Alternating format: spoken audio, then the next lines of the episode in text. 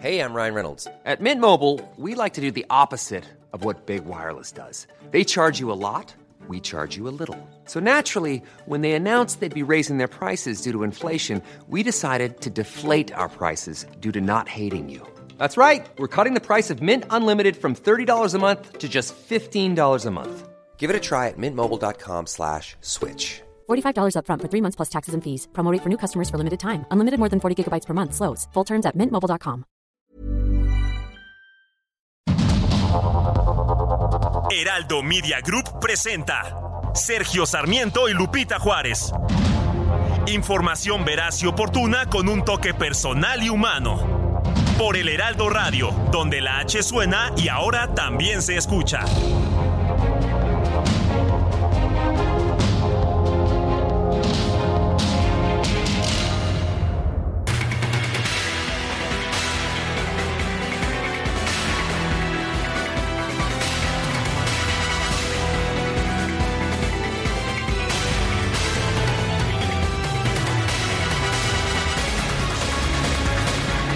Son las 7 de la mañana con un minuto de este jueves 25 de mayo de 2023. Soy Sergio Sarmiento. Quiero, quiero darle la más cordial bienvenida al Heraldo Radio. Quédese con nosotros. Nada nos daría más gusto. Yo sé que usted con nosotros va a estar bien informado también sé que a lo mejor pasa un rato agradable. Nos gusta darle el lado amable de la noticia cuando la noticia lo permita. No siempre sucede eso, pero cuando se puede, por supuesto que vamos al lado amable. Lo que sí le puedo decir es que estamos llenos de información. Sigue, sigue siendo muy generoso este gobierno con la información que nos proporciona. Guadalupe Juárez, como siempre, buenos días. Hola, ¿qué tal? Qué gusto saludarte, Sergio Sarmiento. Muy buenos días para ti, amigos. ¿Cómo les va? ¿Cómo amanecieron? Qué bueno que ya están con nosotros para empezar una jornada más y como decía Sergio, van a estar bien, van a estar bien aquí, se la van a pasar a gustito, así que bienvenidos a la información. ¿Qué, sí, pasó? Y, de una vez adelantar que pues que hoy vamos a estar escuchando a la reina del rock, por supuesto. que, quede muy claro que, que hoy es territorio Tina Turner. Qué bien, qué bien. Y bueno, pues empezamos con este resumen de lo más importante. Vamos pues. La Comisión Reguladora de Energía aprobó un proyecto que permite contabilizar como energía limpia aquella que se genera en centrales de ciclo combinado que utilizan gas natural. Víctor Ramírez, especialista del sector, advirtió que esta medida se debe a la promesa del presidente López Obrador de cumplir sus objetivos de generación de energías renovables. Este miércoles se registró una explosión en un ducto de Pemex del municipio de Polotitlán, en el Estado de México, a causa de una fuga provocada por una toma clandestina. Las autoridades confirmaron un saldo de siete personas heridas. La Comisión Permanente del Congreso de la Unión emitió la declaratoria de constitucionalidad de la llamada Ley 3 de 3 contra la violencia de género. Esta inhabilita deudores de pensión alimenticia y agresores sexuales para ocupar cargos de elección popular.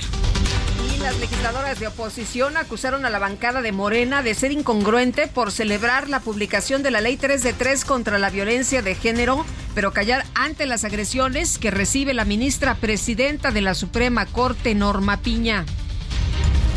El diputado de Morena, Alejandro Robles Gómez, advirtió ante la Comisión Permanente del Congreso que la cuarta transformación va a buscar obradorizar el Poder Judicial. Si no les gusta, iremos más allá. No vamos a, conformarnos con una reforma profunda al Poder Judicial. Haremos la constitución humanista que México requiere del siglo XXI. Vamos a obradorizar el Poder Judicial porque tienen que vivir en la justa medianía.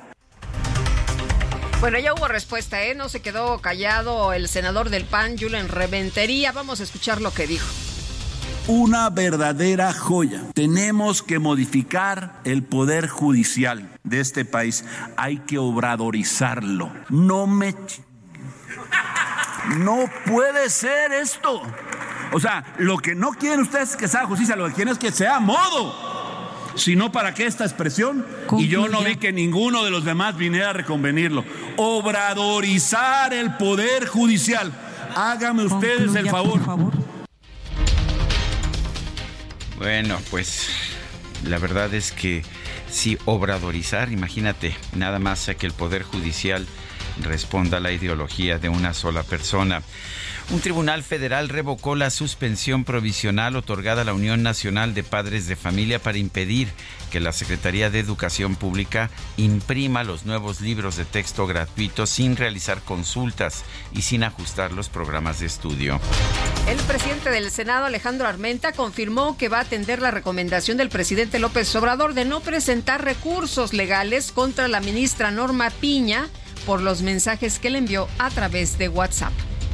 La recomendación respetuosa que me hace el señor presidente para evitar que se pueda trascender hacia otra esfera. No es un asunto contra Alejandro Armenta, es una injerencia, es em, un acto de presión, sí, claro que es un acto de intromisión, sí, de un poder a otro, y es un acto de presión por el trabajo legislativo que se hace en el Senado.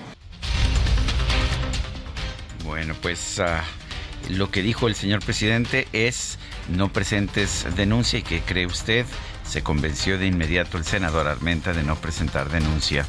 El dirigente nacional del PRI, Alejandro Moreno, señaló que a partir de agosto podría definirse quién será el candidato de la coalición Va por México a la presidencia de la República. La oposición tiene que presentar posición y generar una alternativa. No es querer sacar a Morena por sacarlo. Es, no deben de estar porque esta es nuestra alternativa. Lo vamos a lograr. Estoy muy contento, muy echado para adelante. Les vamos a ganar. La, fecha, la fecha que le diste Claudia. Ah, la fecha que le da Claudia por... Perdón, sí. las procesaste con Zambrano? No, lo que yo les decía, eh, lo venimos platicando y digamos que es lo que hemos venido construyendo. Eh, eh, agosto, septiembre, octubre, o sea, ahí, ahí estamos. Entonces, tener un candidato en un procedimiento abierto participando, ¿no? Bueno, el canciller Marcelo Ebrard por lo pronto participó en la Convención Nacional del Partido Verde para presentar sus propuestas de cara a la contienda por la candidatura presidencial de Morena. muchas gracias, muy buenas tardes, gracias por su invitación. Les felicito por esta iniciativa. La verdad, me preguntaron hace un momento los medios de comunicación qué opinaba yo. Les dije, bueno, yo creo que es una buena iniciativa, es una muy buena idea que ustedes estén haciendo una convención. Son un actor político importante, tienen cosas que decir, tienen una voz que representar, una parte del país que tiene esas causas que ustedes representan, y entonces me parece muy oportuno, sensato, inteligente que hayan convocado a una convención ahora. Y que nos inviten a quienes hemos mostrado interés, disposición, aspiración o propuesta con miras a los procesos políticos que van a ocurrir este año y el año entrante. Bueno, pues ahí de manera muy espontánea le gritaban en el verde a Marcelo Ebrard, presidente, presidente, aunque el otro día también le gritaban presidente, presidente. A Manuel Velasco, ¿te acordarás? También, pues este, no importa, ahí son todanos, con quien sea que, que, que tenga aspiraciones presidenciales. Bueno, el coordinador de Morena en el Senado, Ricardo Monreal, pidió a los líderes del Partido Verde no cargar los dados a favor de ningún aspirante a la presidencia de la República antes de escucharlos a todos.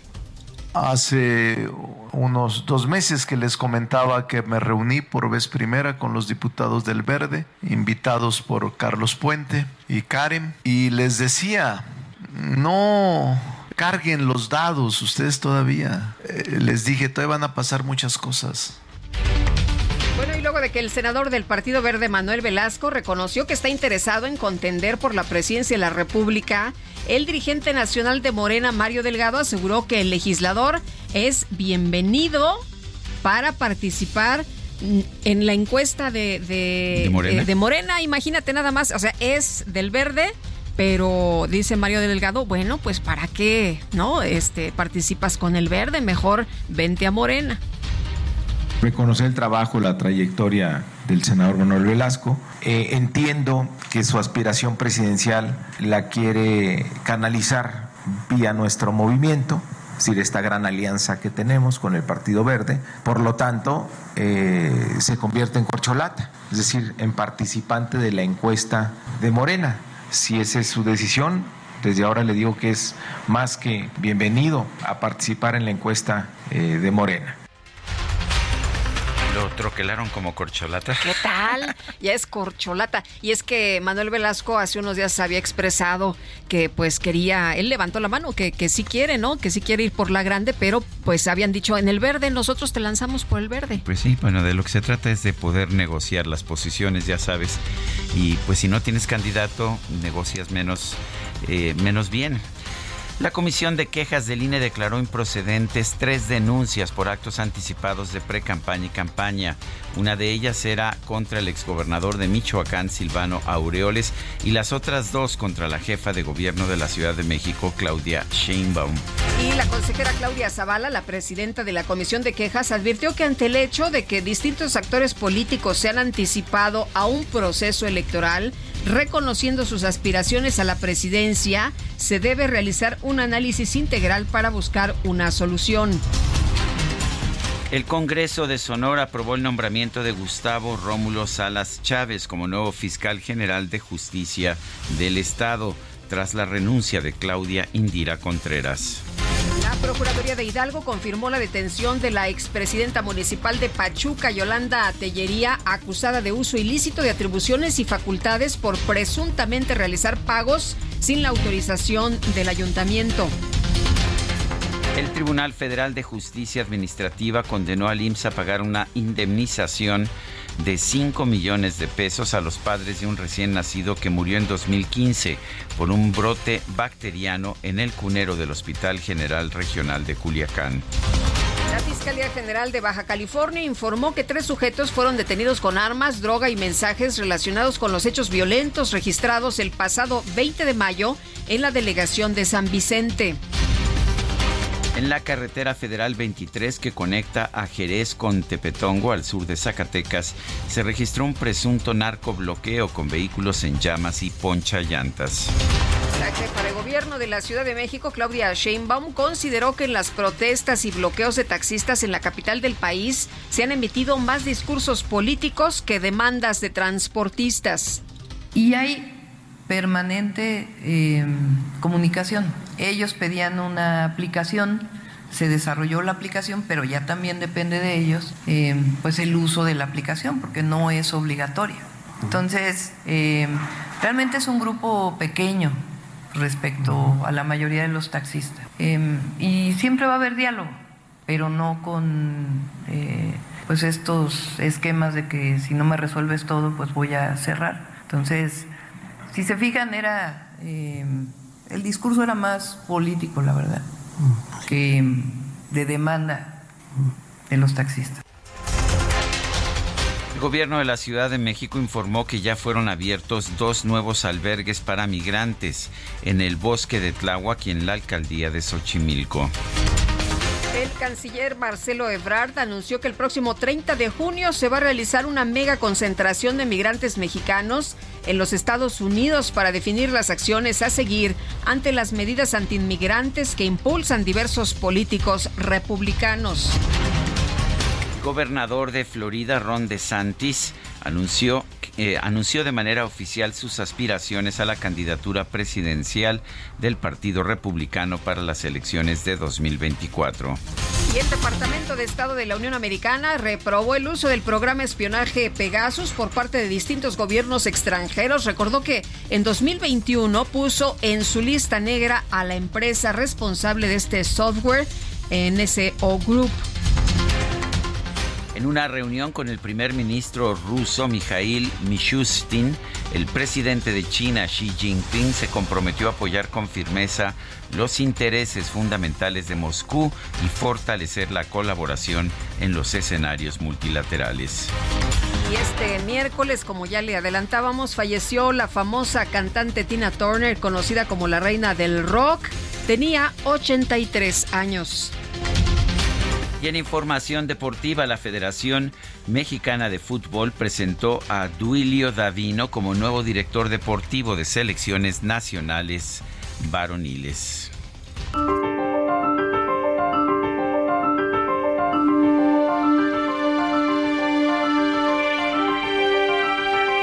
Bueno, y vamos, vamos a la frase del día. No tengo dinero en bancos, no tengo cuentas bancarias, nada más donde me pagan y eso lo administra Beatriz. Sí, es una frase de Andrés Manuel López Obrador, presidente de la República.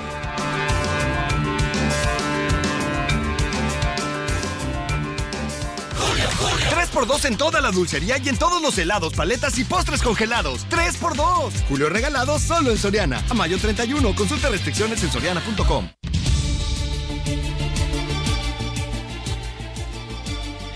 Bueno, y las preguntas, ya sabe usted que nos gusta preguntar. Ayer preguntábamos en este espacio, ¿usted piensa que el tren Maya y el tren interoceánico deben ser considerados como temas de seguridad nacional? Sí, nos dijo el 7.1%, no 91.9%, no sabemos 1%, recibimos 4.985 participaciones. La que sigue, por favor. Claro que sí, mi queridísimo DJ Kike, siempre persiguiéndome, siempre con el látigo eh, pues a la vista de todos para que sepan que aquí se mantienen los tiempos en este programa. La pregunta ya la coloqué en mi cuenta personal de Twitter, arroba Sergio Sarmiento. ¿Qué piensa usted de la idea de AMLO de que el gobierno compre Banamex? Buena idea, nos dice 4.2%, mala idea, 93.4%, quién sabe, 2.5%. En 47 minutos llevamos 1.978 eh, participaciones. 3x2 en todos los detergentes, suavizantes y lavatrastes. Sí, 3x2. Julio regalado solo en Soriana. A mayo 31. Consulta restricciones en soriana.com. Las destacadas de El Heraldo de México. Y ya está con nosotros Itzel González con las destacadas. Itzel, ¿qué tal? Muy buenos días. Muy buenos días, Lupita, Sergio, queridos destacalovers. A un brinquito del fin de semana, a un brinquito del viernes por fin. Hoy es jueves 25 de mayo del 2023 y por supuesto que arrancamos esta mañana con muchísima información que se publica en el Heraldo de México, así que comenzamos con las destacadas. En primera plana, próximo sexenio, posponen venta de Banamex hasta 2025. Luego de no concretar las ofertas directas que Citi recibió, la operación se llevará a cabo a través de una oferta pública inicial. País, AMLO y Govers 4T afinan la agenda prioritaria el titular del Ejecutivo pidió a los mandatarios estatales no bajar la guardia en la aplicación de los programas sociales. También congregan a los superdelegados. Ciudad de México para construcción, trámites digitales en junio. La jefa de gobierno Claudia Sheinbaum destacó la creación de una ventanilla única para eliminar la corrupción. Estados, salud en riesgo, alertan por toxicidad de la ceniza.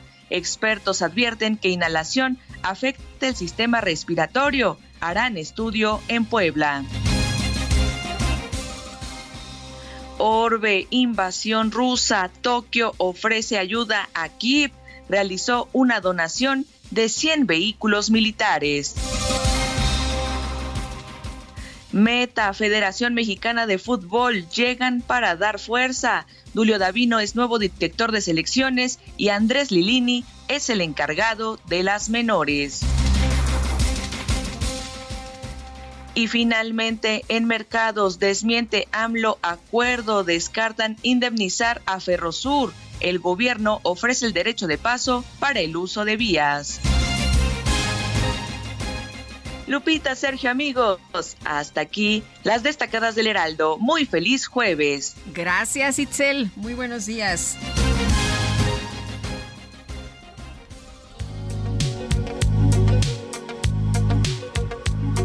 You must understand the touch of your hand makes my pulse react. That it's only the thrill of boy meeting girl, opposites attract. It's physical,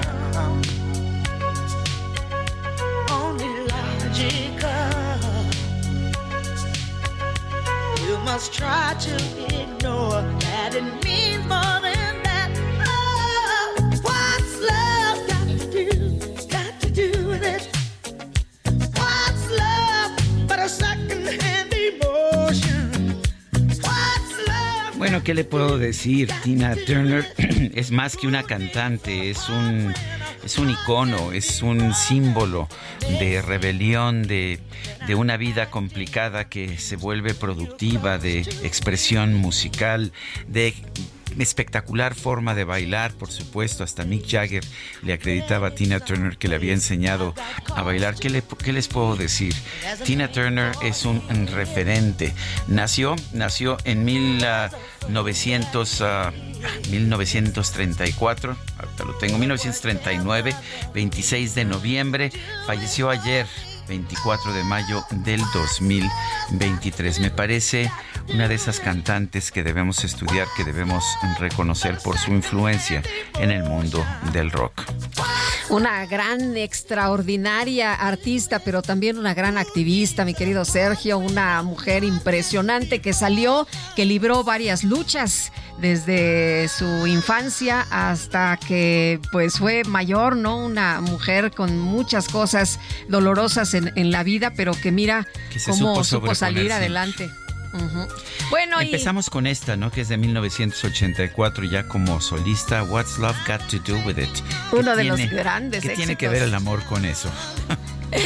Bueno, y vámonos, vámonos con Gerardo Galicia, que nos tiene la información importante para empezar esta mañana. Gerardo, adelante. Así es, Lupita, Sergio, excelente mañana y es información también muy lamentable. Una jovencita, apenas 25 años de edad, caminaba sobre la carretera federal Los Reyes Texcoco, muy cerca ya el distribuidor vial de la Concordia, sin embargo fue embestida por el conductor de un camión de transporte público. Este sujeto, conductor, intentó, de hecho, eh, ingresó a una gasolinería, sin embargo no se percató de que la joven iba caminando sobre la acera y prácticamente es arrastrada. Es el conductor del camión con placa de circulación 014-0044, ha sido detenido por parte de elementos eh, del municipio de La Paz en el Estado de México y únicamente está a la espera de peritos para poder retirar el cuerpo sin vida. Lamentablemente esta jovencita, al parecer iba al trabajo, alcanzamos a apreciar una, una maleta, llevaba algunas botas y por este motivo tenemos también afectación vial, reducción de carriles por los equipos de emergencia y también por el transporte público. Si dejan atrás el distribuidor vial de la Concordia y se dirigen hacia la zona de San Vicente Chicolapa, de preferencia utilicen el puente vehicular, los carriles centrales y van a poder avanzar de manera favorable. Por lo pronto el reporte, seguimos muy pendientes. Pues lamentable, como nos dices. Gracias, Gerardo. Buenos días. Hasta luego. Y vamos ahora con Alan Rodríguez. Adelante, Alan. Lupita, Sergio, muy buenos días. Esta mañana Avenida Cuauhtémoc presenta ligeros asentamientos por el cambio de luces del semáforo para todas las personas que se dirigen con rumbo hacia la zona sur a partir del cruce de Chapultepec y hasta la zona del viaducto. El viaducto presenta bastante carga en ambos sentidos, tanto para el oriente como hacia la zona poniente, y a partir del cruce de la avenida de los insurgentes hacia Calzada de Tlalpan en carriles centrales, en el sentido contrario, a partir de la zona de Congreso de la Unión hasta la zona de Avenida Revolución, tránsito no deja de avanzar. Este es el reporte que tenemos, manejo. Muy bien, es Alan Rodríguez, ya se nos estaba perdiendo esa llamada. Bueno, pero lo importante es que nos alcanzó a decir todo lo que necesitaba. Son las 7 de la mañana con 23 minutos. Y vámonos con Israel Lorenzana. Israel, ¿qué tal? Muy buenos días.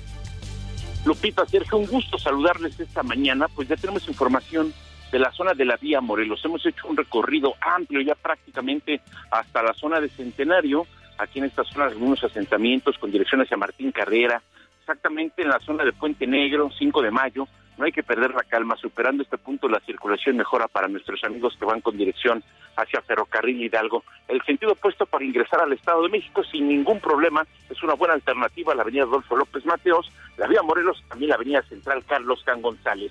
Sergio Lupita, la información que les tengo. Gracias, Israel. Hasta luego.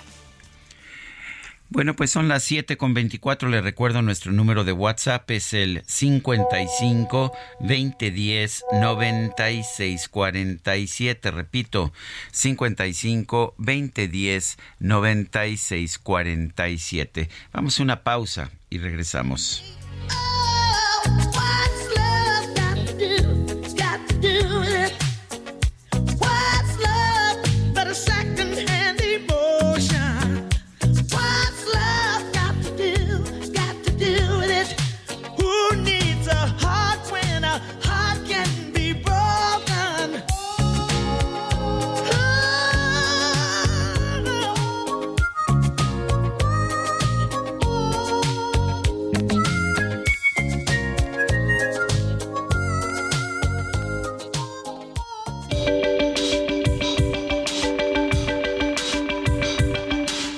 Sergio Sarmiento y Lupita Juárez quieren conocer tu opinión, tus comentarios o simplemente envía un saludo para ser más cálida esta mañana. Envía tus mensajes al WhatsApp 55 20 10 96 47.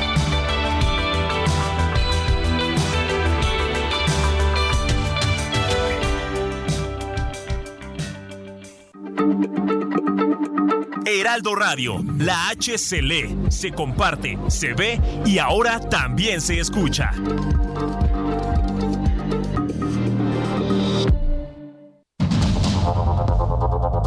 Continuamos con Sergio Sarmiento y Lupita Juárez por el Heraldo Radio.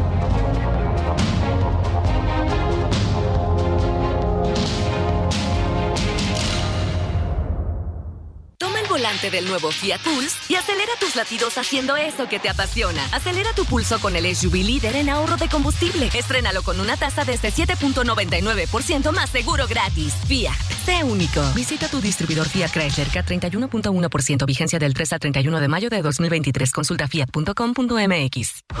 Cebolla blanca 14.80 y costillas de res y cerdo para asar 79.90 el kilo. Julio regalado solo en Soriana. A mayo 31. Consulta restricciones en soriana.com. I need you, my heart's on fire.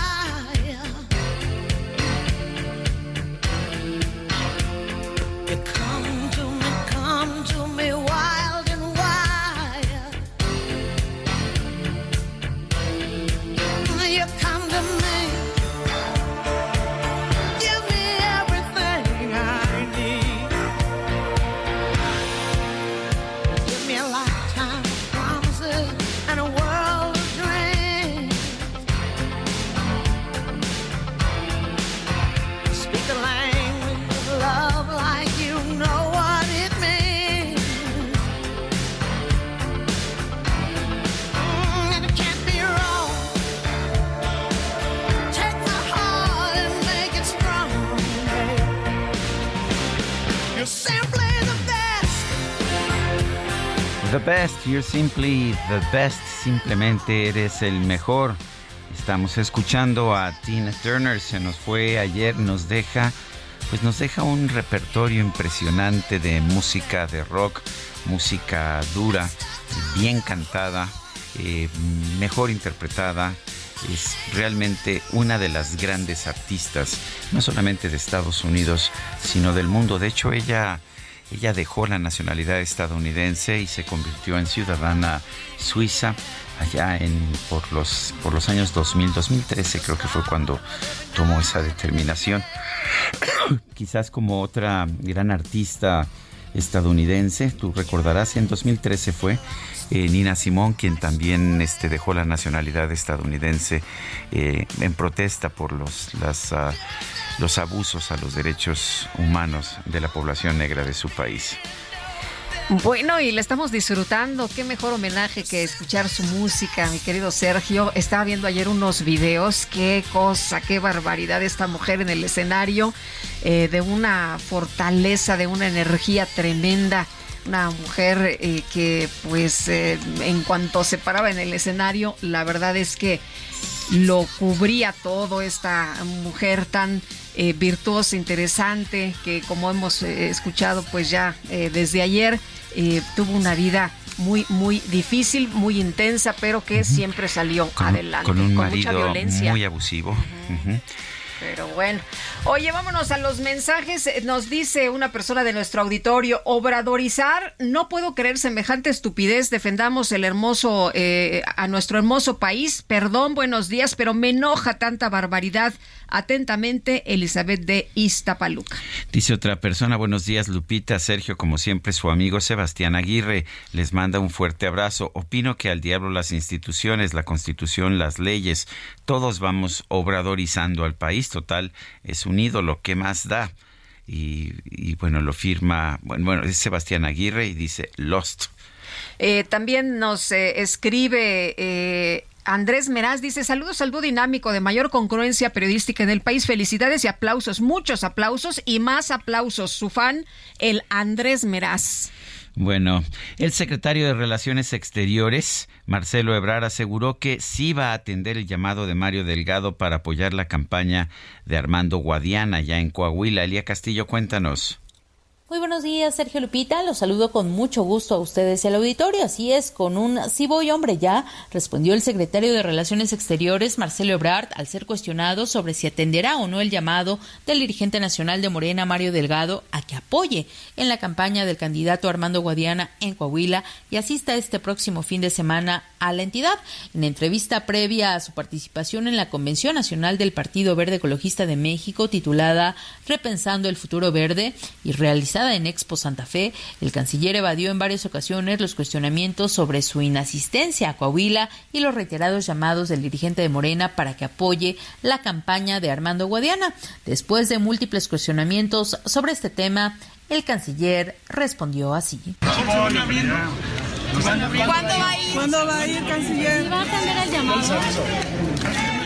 Este martes, Mario Delgado insistió en su llamado a Ebrard para que haga presencia en Coahuila en apoyo a Armando Guadiana en el último fin de semana de campaña previo a la elección del próximo 4 de junio, luego de que los aspirantes presidenciales ya atendieron la convocatoria y han estado presentes en los mítines del senador con licencia. En otro tema, otro de los invitados a esta convención nacional del Partido Verde fue el coordinador de la fracción parlamentaria de Morena en el Senado, Ricardo Monreal, quien llamó al Partido Verde a continuar juntos. Durante su participación en la Convención Nacional del Partido Verde, el líder parlamentario se refirió al llamado del dirigente de Morena, Mario Delgado, a que junto con el PT y el Partido Verde declinen por el candidato de Morena en Coahuila. En este contexto se pronunció por la unidad y dijo que deben seguir juntos, de lo contrario, está en riesgo la elección del próximo año. Escuchemos parte de lo que comentó al respecto.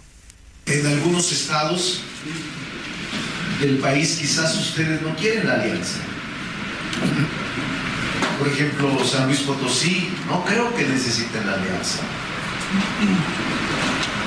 O en Chiapas, no creo que necesiten la alianza. O en Quintana Roo, no sé cómo está, pero creo que la alianza no se huele, no se huele. Pero el tema es que tenemos que estar juntos, porque se pone en riesgo la elección presidencial. Yo sí creo que no es una suma aritmética cuántos votos trae el verde, cuántos el PT y cuántos Morena y sumados eso es lo que representamos. No es una suma aritmética. Este es el reporte que les tengo. Muy buen día. Muy buen día, Elia Castillo. Gracias. Bueno, y vámonos a otros eh, temas. Eh, se ha ordenado bajar un spot y ahorita le decimos de qué se trata.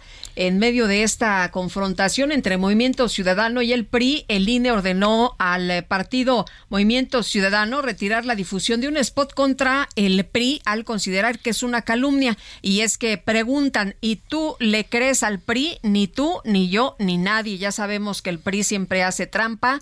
Lo que quizás no sabías es que ahora pactaron con Morena, sí, ya verán que Morena va a ganar en el Estado de México y van a dejar que el PRI gane en Coahuila, la vieja política haciendo lo de siempre. El tiempo nos está dando la razón, por eso con el PRI ni a la esquina. Y bueno, pues esto lo decía el diputado Salomón Chertorinsky, eh, eh, Chertorivsky en el mensaje. La unidad de lo contencioso del INE propuso declarar improcedente la queja. Dos de los tres consejeros de la Comisión de Quejas consideraron que debería aplicarse el retiro porque podía influir de manera negativa en la elección que se realiza en ambas entidades, pues es calumnia decir que ya se sabe quién va a ganar, porque son los ciudadanos quienes van a decidir el próximo 4 de junio. El PRI y Movimiento Ciudadano chocaron durante la Comisión Permanente del Congreso. ¿Por qué? Me pregunta usted. Bueno, por las elecciones del Estado de México. Misael Zavala, adelante. Buenos días, Sergio. Buenos días, Lupita. Efectivamente, Sergio, pues un nuevo choque se registró ayer durante la sesión ordinaria de la Comisión Permanente, luego de que el Movimiento Ciudadano lanzó una campaña en contra del PRI en el contexto de las elecciones a la gubernatura del Estado de México. Esto pues fue causa para que diputados federales del tricolor acusaran al emesista Jorge Álvarez Maínez de hacer campaña a favor de Morena y en contra de la candidata priista Alejandra del Moral. El diputado priista Pablo Angulo acusó que Movimiento Ciudadano está haciendo el juego sucio al gobierno, una campaña para, pedir que no voten a favor del PRI y dijo pues también que es claro que Movimiento Ciudadano apoya totalmente a Delfina Gómez en el Estado de México. En respuesta a Álvarez Maínez dijo que, que esta campaña no es contra Alejandra del Moral, sino en contra de la dirigencia nacional del PRI de Alejandro Moreno Cárdenas por hacer acuerdos con el gobierno del presidente Andrés Manuel López Obrador. El también coordinador de Movimiento Ciudadano en San Lázaro señaló que en la campaña del Estado de México el PRI esconde su logotipo porque saben que eso les baja puntos. También les comento, Sergio Lupita, rápidamente, que ayer la Sala Superior del Tribunal Electoral Federal ordenó indagar a profundidad un supuesto apoyo ilegal del presidente Andrés Manuel López Obrador a la candidata de Morena al gobierno del Estado de México, Delfina Gómez, en la etapa de pre-campaña de la elección mexiquense. En la sesión pública, los magistrados avalaron por cinco votos a favor y uno en contra del magistrado José Luis Vargas Valdés echar abajo una sentencia del Tribunal Electoral del Estado de México que había exogenerado al mandatario nacional por declaraciones de apoyo que realizó durante la conferencia de prensa mañanera del pasado 2 de febrero, donde pues prácticamente dijo que Delfina Gómez era la mejor candidata. En este sentido, pues eh, la Sala Superior ordenó de nuevamente al Tribunal Electoral del Estado de México que indague a profundidad esta situación para evitar que haya pues eh, algún uso eh, de recursos públicos a favor de Delfina Gómez Álvarez. Sergio Lupita, hasta aquí la información. Misael Zavala, muchísimas gracias. Gracias, buen día. Y los partidos de la coalición Va por México prevén que para septiembre pueda definirse quién será el candidato o candidata de oposición que va a competir en el 2024 por la presidencia de la República. Alejandro Moreno, el presidente nacional del Tricolor, dijo que los tres dirigentes de la oposición están en reuniones para definir el método y llegar a un proceso democrático en la definición del candidato o la candidata. Dice que, bueno, pues se han estado construyendo sobre cuándo estará el candidato agosto, septiembre, octubre. Ahí estamos, es lo que más hemos llegado a construir sin tener una definición clara. En el marco de la sesión permanente en el Congreso, Moreno aseguró que se construye un método que acepten tanto como el PRI, el PAN y el PRD, pero también organizaciones de ciudadanos que exigen uno que sea democrático. Bueno, son las 7 de la mañana con 42 minutos. Supongo que pues que hay razones para aplaudir. El presidente de la República se comprometió a cumplir con los objetivos de energía limpia para nuestro país. Eso pues me imagino que debería ser motivo de regocijo o acaso no lo es. Quiero, quiero conversar sobre este tema, queremos conversar sobre este tema con Víctor Ramírez, quien es vocero de la plataforma México Clima y Energía. Víctor, gracias por tomar la llamada. Pues es muy, eh, es muy loable, ¿no? Que el presidente se haya comprometido a cumplir con los objetivos de uso de energías limpias. ¿Qué opinas? Hola Sergio, muy buenos días. Este, gracias por la oportunidad de platicar contigo, con tu auditorio. Pues parece ser loable de que el presidente se comprometa, sin embargo, la realidad es que no hay forma en que esto se logre. Eh, quienes han eh, estudiado el asunto eh, calculan que para lograr esto se requiere que el año que entra se hayan instalado unos 15 mil megawatts nuevos de capacidad de generación limpia. Esto es el doble de lo que se de lo que existe de eólica y solar en este momento.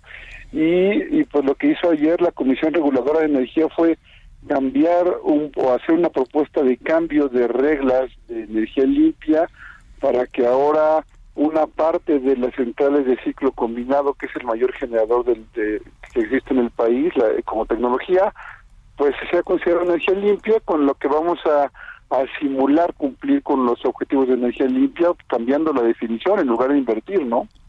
Eh, Víctor, eh, eh, entonces, eh, ¿el ciclo combinado sí contamina? El ciclo combinado es una eh, tecnología que funciona a base de gas natural y se llama ciclo combinado porque combina dos ciclos de generación, uno con, eh, como, como decía, quemando gas natural y con eso moviendo una turbina y eh, obviamente la combustión de este, de, de, del gas no solamente mueve la turbina, sino que también eh, genera calor y el calor se aprovecha para generar vapor y con ese vapor mover una segunda turbina.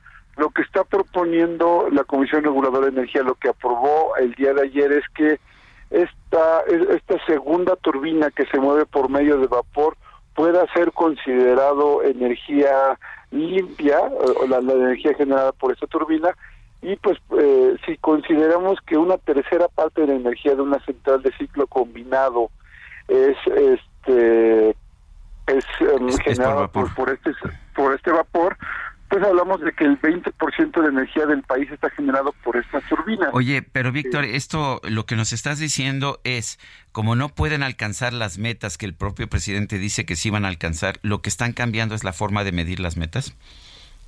Lo que están haciendo es cambiar la definición de energía limpia, hacerla más laxa y poder incluir estas turbinas para así eh, pues sumarle puntitos o, o porcentaje a la energía limpia sin que en realidad se incremente la cantidad de Eh, energía. Pero esto es una trampa, ¿no? es- esto es es, un una engaño. mentira, es una falsedad. Totalmente, es- es una falsedad, es una simulación y hay que decirlo, tal vez pueda tener efectos para simular ante la ley, sin embargo, eh, el mundo sabrá que México está falseando sus datos y considerará que no se está cumpliendo con las metas de energía limpia. Bu- Bueno, el, eh, al, al mismo tiempo nos han dicho que el proyecto Sonora, que el plan Sonora es, pues, eh, nos demuestra que hay una apuesta muy sólida para energía solar. ¿Tú qué opinas de eso?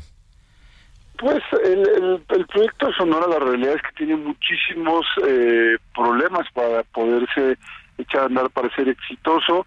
De hecho, no se prevé siquiera que la planta se termine de construir en este sexenio, pero aún si se terminara, aún si no tuviera los problemas de rentabilidad, los problemas técnicos que tiene esta central, eh, estamos hablando de mil megawatts de los 15 mil que requiere el país el año que entra. O sea, no hay forma de cumplir y la realidad es que parece solamente una forma de, de, de- de ocultar o de simular que se está apostando por energía limpia.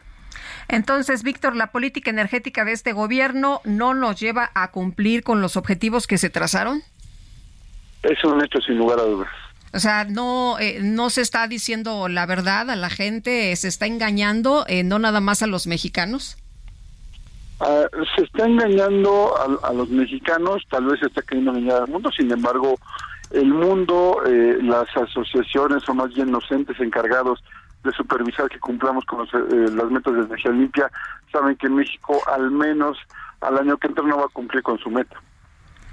Oye, pero cuando el presidente dice que le está apostando México a las energías limpias, a las energías renovables, entonces, Pues eh, creo que eh, el presidente está faltando a uno de sus principios, que es este de, de, de no engañar, ¿no?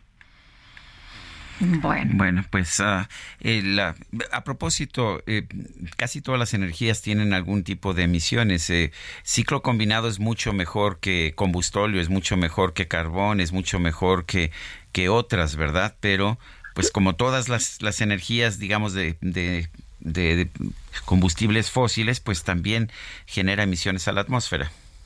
Qué, bueno que lo preguntas. Eh, sí, la, la- hay que decirlo, las eh, centrales de ciclo combinado tienen dos ventajas para eh, en su uso uno que es mucho es mucho más barato que cualquier otro combustible usa gas natural eh, al menos en México es mucho más barato y el otro es que sí tiene emisiones del 50% eh, más bajas en, en comparación por ejemplo con eh, con carbono combustible como bien decía sin embargo sigue sin ser una energía limpia y ahora lo que están haciendo es maquillar para considerar una parte del ciclo combinado como energía limpia. Muy bien, pues yo quiero agradecerte, Víctor Ramírez, vocero de la plataforma México Clima y Energía, el haber conversado con nosotros esta mañana. Con todo eso, yo muchísimas gracias a ti, Lupita también, y que tengan una excelente semana. gracias igualmente, Víctor. Y vamos a un recorrido por el país. Empezamos con Gerardo Moreno en Sonora.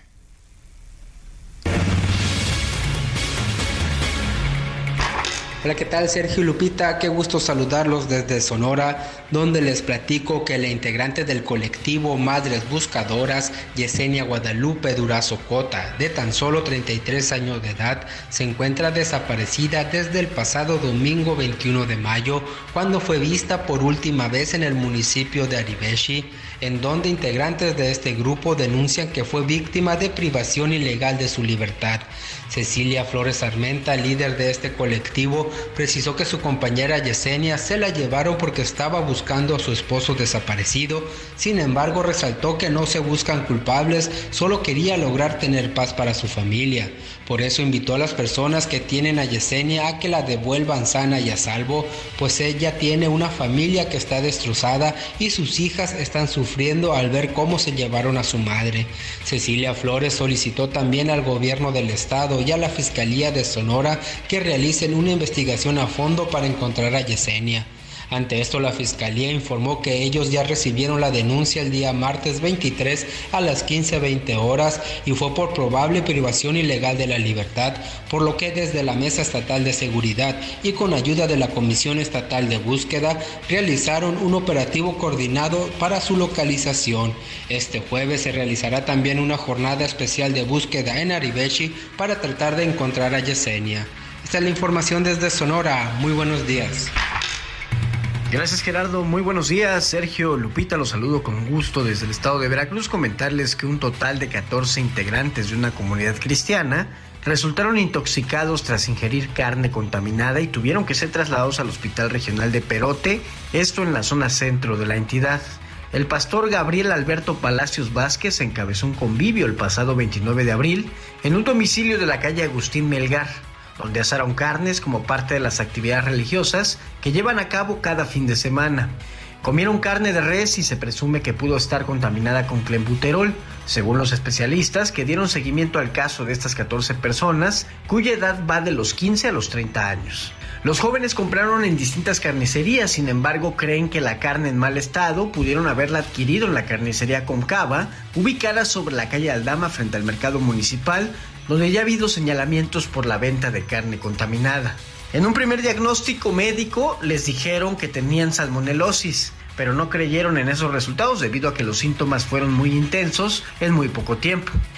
También decirles, Sergio Lupita, que por este motivo buscaron otra opinión con médicos especialistas, quienes consideraron que los síntomas pudieron darse por una intoxicación por clenbuterol. En el mismo hospital regional de Perote, que depende de la Secretaría de Salud de Veracruz, tomaron muestras a los jóvenes intoxicados para determinar el origen del problema. Sin embargo, a casi un mes de estos hechos, los resultados no han sido proporcionados. Temen que las autoridades sanitarias estén ocultando dicha situación, poniendo en peligro a la población peroteña, pues la carne de res continúa siendo comercializada con normalidad. Este es el reporte desde Veracruz, Sergio y Lupita. Excelente día, un abrazo. Es un gusto saludarles para informar que poco antes de las 3 de la tarde de ayer miércoles, en un predio ubicado en la comunidad de Santa Ana, Nuevo Palmillas, municipio de Polotitlán, que colinda con el estado de Querétaro, explotó un poliducto propiedad de petróleos mexicanos, lo que dejó un resultado de siete personas lesionadas. Dos de ellas fueron llevadas al Hospital General de Pemex en Tula, Hidalgo. Pemex informó que al interior del domicilio conocido como El Tesoro estaba la toma clandestina de gas licuado de petróleo. Las causas de la explosión se desconocen por el momento. El informe de las autoridades señala que las cinco personas restantes fueron atendidas en el sitio de la explosión por personal del Servicio de Urgencias del Estado de México. El gobierno estatal señaló que la explosión afectó tres casas, una fue pérdida total y dos con daños en techos, mientras que de la zona se evacuaron a 50 personas. Ya por la tarde-noche quedó controlada la explosión. Es mi reporte. Bueno, pues ahí nuestro recorrido por distintas entidades de la República Mexicana. El gobernador de Puebla, Sergio Salomón, reiteró su condena al asesinato del periodista Marco Aurelio Ramírez Hernández. Dijo que la Fiscalía General del Estado está avanzando en la investigación. Lamentó los hechos y señaló que entiende la zozobra que acontecimientos como este generan en el gremio periodístico. Dice que acompaña en su pena y ratifica el respaldo institucional y personal. Son las 7 de la mañana con 54 minutos. Nuestro número de WhatsApp, mándenos mensajes de voz o de texto 55 20 10 96 47. Regresamos.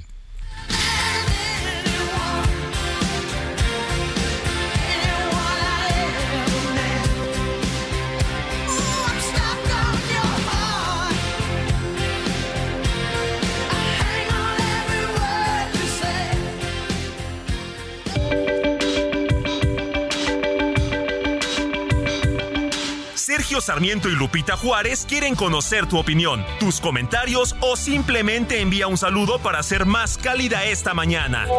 Envía tus mensajes al WhatsApp 55 20 10 96 47.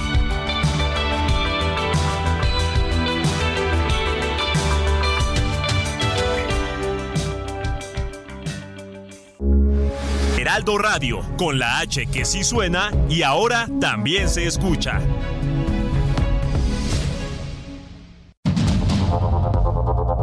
Continuamos con Sergio Sarmiento y Lupita Juárez por el Heraldo Radio.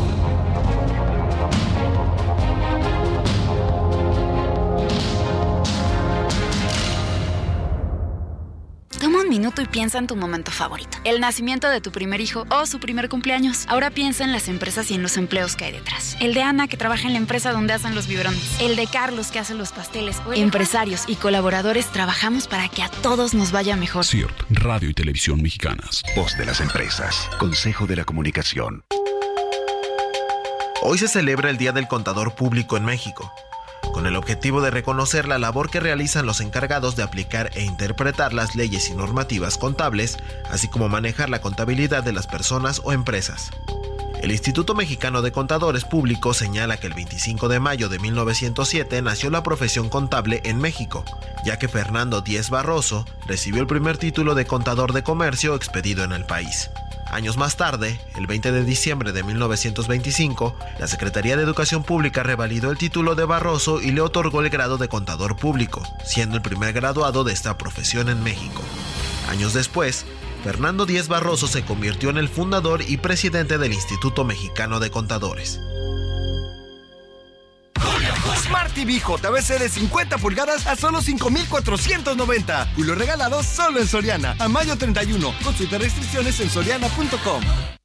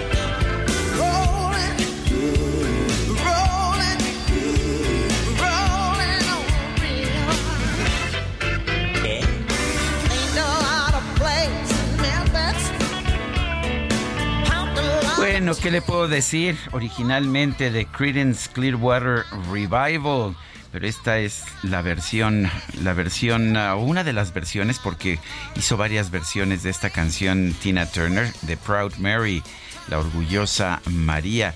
Esta es la, la escenificación que hizo en el estadio de Wembley, allá en Londres, Inglaterra. Ah, pues no tengo la fecha, pero sí es una rendición muy famosa. Hay otra por ahí de los años 70, eh, todavía con el grupo de, de Ike and Tina Turner, que era también sensacional.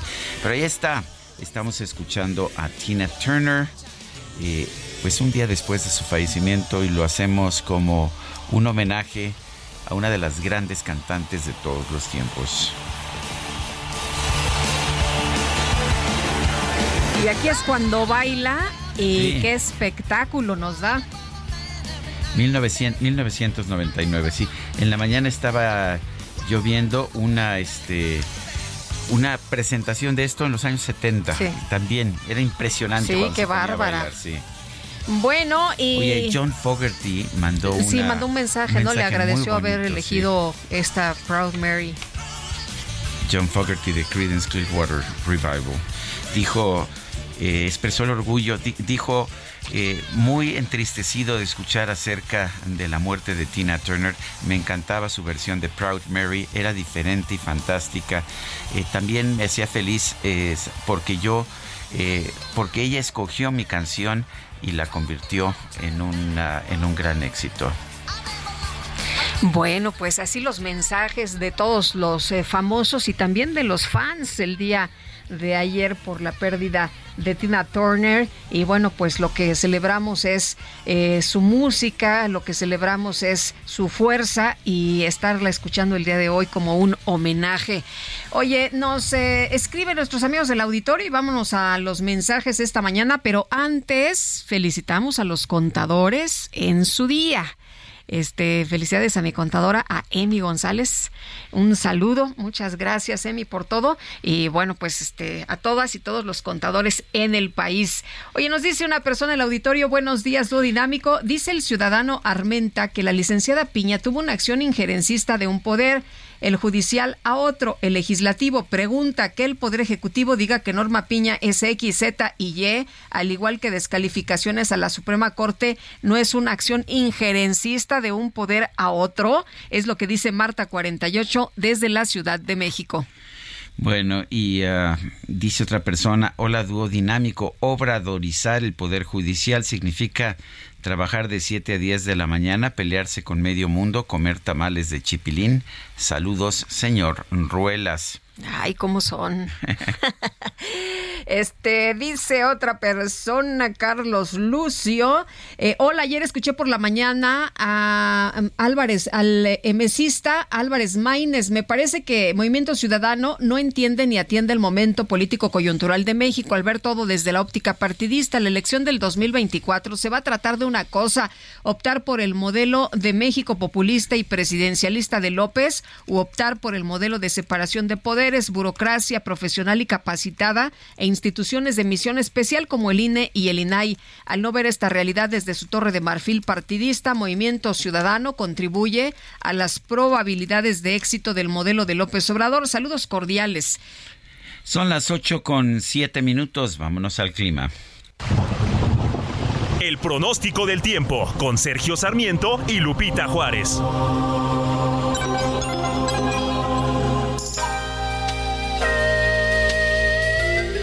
Livia González, meteoróloga del Servicio Meteorológico Nacional de la Conagua. Adelante, ¿qué nos tienes esta mañana? Hola Lupita, Sergio, muy buenos días, un gusto saludar. Y bueno, en cuanto al pronóstico para este día, eh, que debido a la presencia de canales de presión en el interior del nacional que han estado estos últimos días, en que están siendo reforzados por la del de México, del Océano Pacífico, además de que tenemos importante inestabilidad atmosférica superior, estamos pronosticando lluvias muy fuertes en los estados de Puebla, Morelos, Guerrero y Oaxaca, y lluvias fuertes se estarán presentando en Coahuila, Nuevo León, Tamaulipas, San Luis Potosí, Veracruz, en el Estado de México y también en la Ciudad de México, así como en el Estado de Chiapas.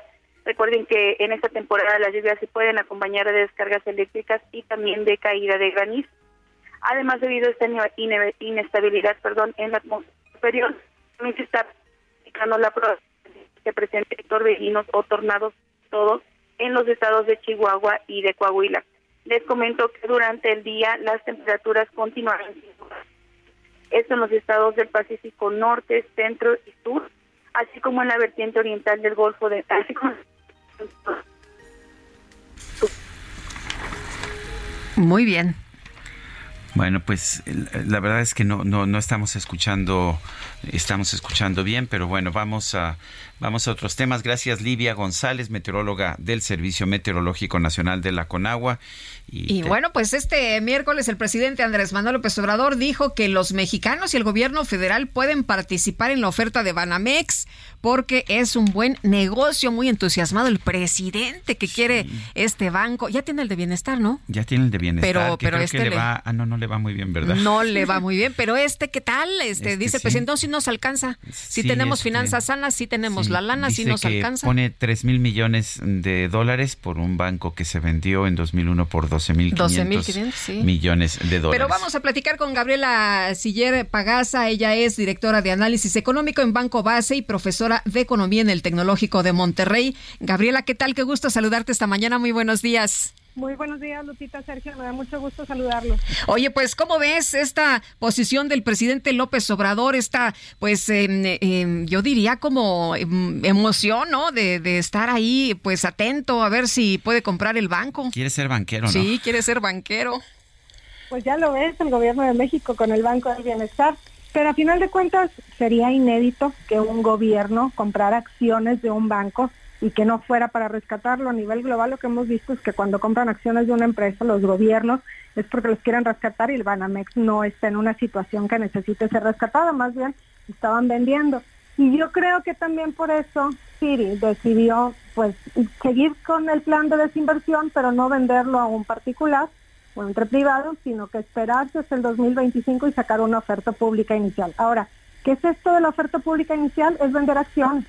Pero como esto no se hace de un día para otro, pues tiene que acudir con una casa de bolsas, acaso va a emitir en México, en Estados Unidos también, pues tendría que pedir autorización allá y esto lleva tiempo. Además, en el 2025 yo creo que habrá mejores condiciones de mercado con una tasa de interés más baja y por otra parte también ya habrá pasado la temida recesión en Estados Unidos, si acaso cae en recesión este año este país.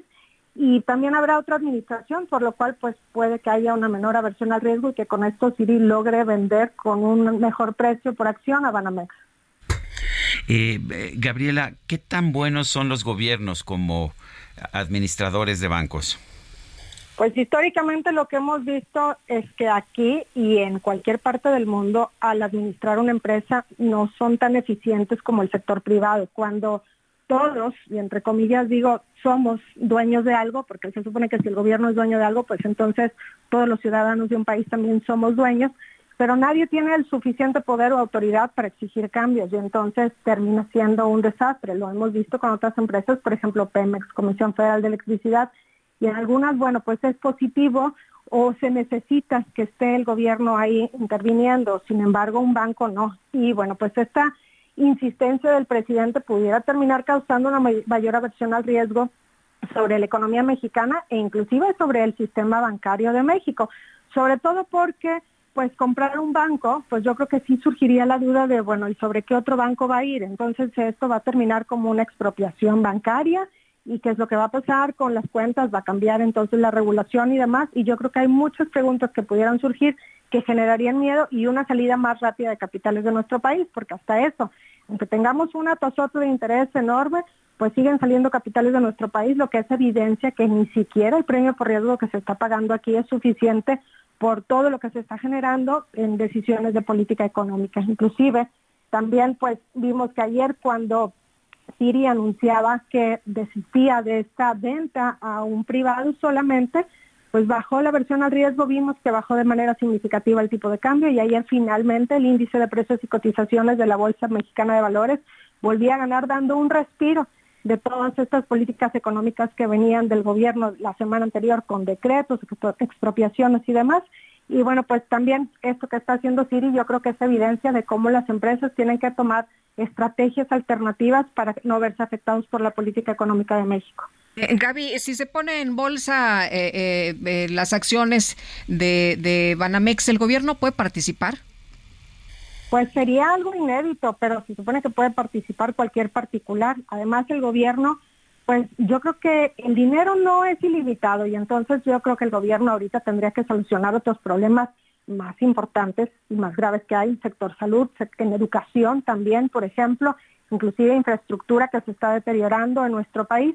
Y aunque el dinero fuera ilimitado y el gobierno tuviera todo el dinero del mundo, pues la verdad es que no tendría sentido que participara en la compra de un banco, siendo que en el sector privado se puede vender y inclusive también si el gobierno quisiera participar, yo creo que esto podría generar distorsiones en la venta de la acción. Ahora, Siri no ha dicho si lo va a hacer en el mercado mexicano o si lo va a hacer en Estados Unidos. Y creo que también se está esperando, además de porque es un proceso largo, sacar una oferta pública inicial, hasta el 2025 pues ya habrá otra administración y entonces si el presidente de manera particular, ya como el individual, como persona física, quiere comprar acciones, pues entonces ya lo podrá hacer también. Muy bien, pues Gabriela eh, Siller Pagasa, directora de análisis económico en Banco Base y profesora de economía en el Tecnológico de Monterrey. Como siempre, apreciamos mucho que puedas platicar con nosotros y que nos expliques estos temas. Muchas gracias a ustedes, bonito día. Igualmente, buenos días. Son las 8 de la mañana con 14 minutos. Bueno, tanto Guadalupe Juárez como yo somos lectores, lectores ávidos pero yo no sé si leemos bien. Y para hablar de ese tema, quiero darle la bienvenida a este programa a Jorge Fuentes, vocero de Sileo. Eh, Jorge Fuentes, gracias por estar con nosotros. Y primero dinos qué, qué es esto de Sileo. Gracias, Sergio. Muchas gracias. Gracias por la invitación. Buen día para todos. Buenos días. Eh, Sileo es una herramienta de ayuda. Ayudamos a las personas. Perdón, ayudamos a las personas en sus proyectos de vida a través de mejorar su rendimiento en la lectura. Para esto utilizamos técnicas de aprendizaje acelerado como la programación neurolingüística, eh, mapas mentales, conceptuales, visuales. Practicamos la mnemotecnia para, mejor, para mejorar la retención. Y también estimulamos todos los canales de aprendizaje para que las personas aprendan de una manera rápida, bonita y eficiente. Eh, también vamos a estimular la capacidad de análisis y síntesis para que las personas puedan naturalmente desarrollar un pensamiento lateral. Oye, este, sí somos lectores, como decía Sergio, pero eh, yo no sé si leemos tan rápido. Además, como dicen en Sileo, ¿no? Este, yo me tomo mi tiempo, yo agarro un libro y depende si me gusta, lo leo más rápido o a lo mejor me tardo eh, un poquito más. Pero ustedes dicen que se puede leer un libro de 200 páginas en tan solo unos minutos. En 30 minutos es correcto, pero tú decides a qué velocidad lo quieres aprovechar realmente. El objetivo es eh, optimizar los tiempos de lectura, porque sabemos que las exigencias del día a día verdaderamente son interesantes. Por ello se desarrolló esta bonita técnica en la que primero que, que nada vamos a incrementar el tamaño de tu campo lector para que veas más palabras por golpe de vista.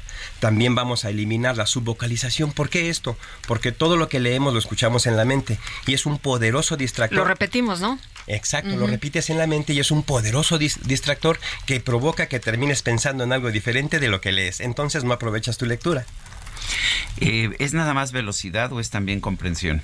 Es comprensión total y retención total. O sea, sí, lo que leemos eh, no nada más va a ser para los 10 minutos en lo que lo necesitamos. Eh, no, realmente la técnica de, de, más bien las mnemotecnias te ayudan a retener esa información y poder este, obtenerla cuando te es oportuno. Eh, ¿Este programa cuánto tiempo dura? ¿Cuánto es un curso largo? ¿Son cursos pequeños? En fin, cuéntanos un poco. Claro que sí, Sergio, con gusto. Es una capacitación realmente atractiva porque dura cuatro meses, un máximo de ocho. En cuatro meses tú te puedes capacitar tomando una clase por semana y dos ejercicios prácticos de 15 minutos diarios. Lo pueden hacer niños de 9 años, estudiantes, académicos, profesionistas, empresarios, ¿vale? Lo pueden hacer todas las personas. Fue diseñado para que todos aprendamos a leer de manera diferente. Por eso, si te gusta leer o no te gusta leer y quieres mejorar tu técnica de lectura, por favor, llama y cuelga, envíame un mensaje de texto, envíame yo sí leo por WhatsApp al 55 55 00 26 96. Oye, ¿cómo se reaprende? Bien, lo que toca hacer realmente es aprender a incrementar el tamaño del campo lector y vamos a recibir un entrenamiento en reconocimiento de palabras. Esto va a mejorar naturalmente la ortografía, va a enriquecer vocabulario y un vocabulario enriquecido comprende más en una primera lectura. Eh, dices que podemos llamar a un teléfono y colgar nada más, dejar nuestro número de teléfono, pero también tienen oficinas físicas, escuelas físicas. Es correcto, Sergio, sí. Eh, hacemos presencia en 10 estados de la República y en Ciudad de México estamos en Insurgente Sur, en World Trade Center, Roma, en Reforma, Polanco y Satélite. Y naturalmente el servicio en línea les va a encantar. La, pandemia nos dejó ese regalito, realmente el sistema en línea llegó para quedarse. Qué bueno, porque luego haces tres horas en, llegar al lugar, ¿no? Este, oye, si queremos entrarle, Sergio y yo, que hay dos por uno. claro, yo, yo le iba a dar la llamada número nueve, pero con mucho gusto. Realmente tenemos una promoción muy bonita porque vamos a dar 100 clases muestra para que las personas puedan conocer los alcances y beneficios de esta bonita capacitación.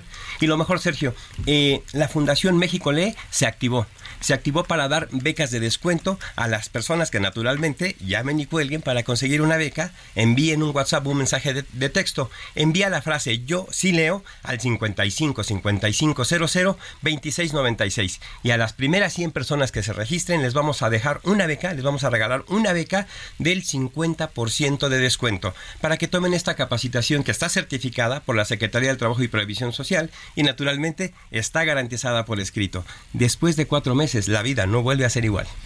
Jorge Fuentes, vocero de Sileo, gracias por hacernos esta invitación. Con mucho gusto. 55 55 00 26 96. A sus órdenes. Gracias. Son las 8 de la mañana con 19 minutos y vámonos con el Químico Guerra.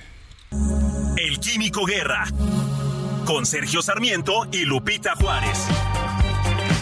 Químico Guerra, ¿cómo te va? Muy buenos días. Sergio Lupita, se puede engañar a toda la gente un cierto tiempo, a poca gente todo el tiempo, pero lo que no se puede eh, hacer es engañar a toda la gente todo el tiempo. ¿no? Me refiero a lo que está declarando el presidente acerca de México, va a cumplir eh, con sus metas de energía limpia. Eh, no es esto posible porque se está simplemente cambiando la, la, manera de medir y esto pues a nivel global se va a saber y hace quedar mal a México a final de cuentas, ¿no? Pero les voy a hablar de otra cosa, que eso sí es importante cuando se basan las cosas en la ciencia. Frente a las sequías que vienen, la ciencia nos ofrece alternativas de Lupita. Científicos de la Universidad de California en Riverside acaban de descubrir datos genéticos que le ayudan a cultivos como los jitomates, el arroz, a sobrevivir periodos de sequía más largos y más intensos. Durante la última década, el equipo de investigación liderado por la doctora Nelima Sinha, de jefa del laboratorio de fitobiología, ahí en Riverside, creó un atlas molecular de las raíces de los cultivos, en donde las plantas primero detectan los efectos de la sequía y otras amenazas ambientales, y entonces los investigadores identificaron los genes. Fíjense qué interesante y qué creativo, ¿no? Los genes que pueden ser usados para proteger a las plantas de estas amenazas, los genes mismos que tienen ya las plantas.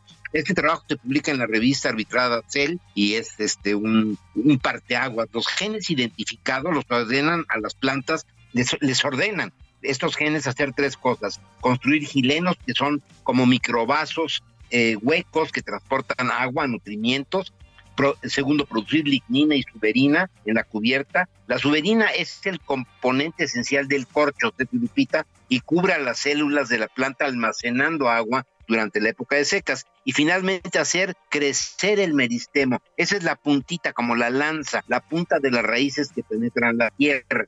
Entonces, conociendo esto, Sergio Lupita, podemos enfrentar, esto sí, con base en el conocimiento científico, esto que se nos presenta de las sequías prolongadas, Sergio muy bien, Químico Guerra, muchas gracias, muy buenos días.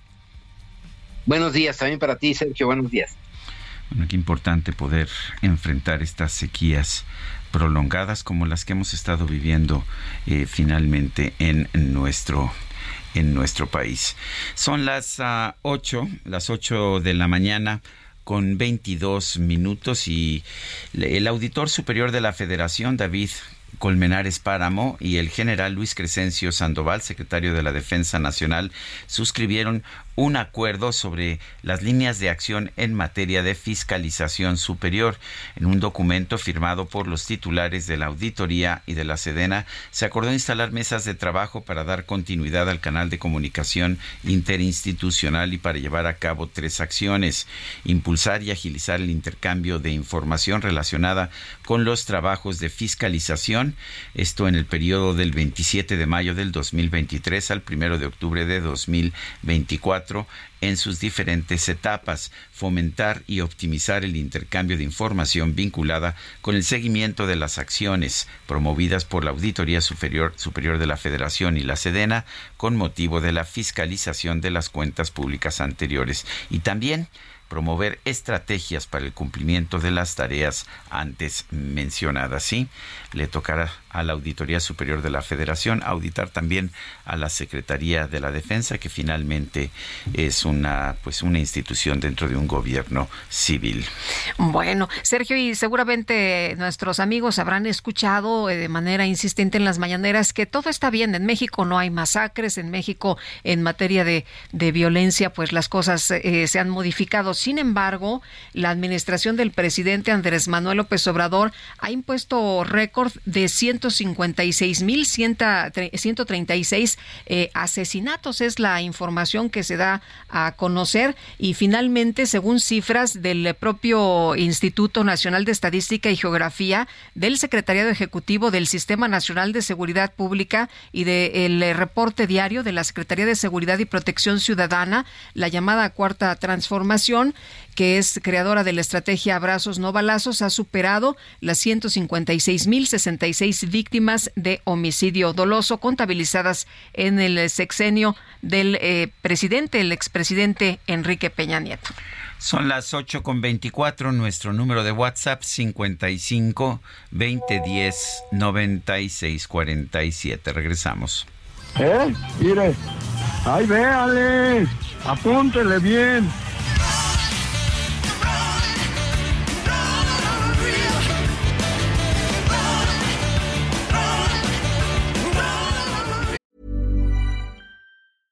Everyone knows therapy is great for solving problems, but getting therapy has its own problems too, like finding the right therapist, fitting into their schedule, and of course, the cost. Well, BetterHelp can solve those problems. It's totally online and built around your schedule. It's surprisingly affordable too. Connect with a credentialed therapist by phone, video, or online chat, all from the comfort of your home. Visit betterhelp.com to learn more and save 10% on your first month. That's BetterHelp H E L P.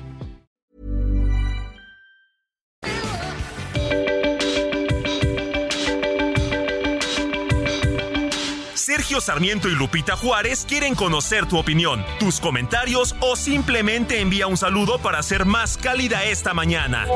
Envía tus mensajes al WhatsApp 55 20 10 96 47.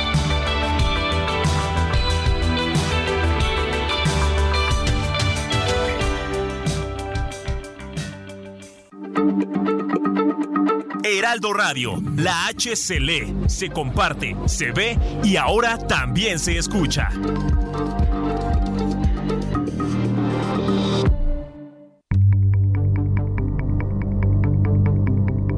Jaque Mate con Sergio Sarmiento.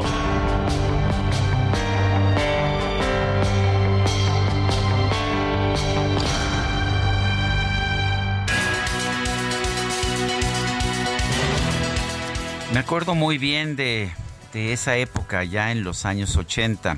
Estaba yo joven, quería comprarme una casa o un apartamento y acudí a un banco con el cual mantenía yo relaciones ah, pues de cuenta viente desde hacía mucho tiempo y les dije que quería que quería contratar una hipoteca para comprar una morada.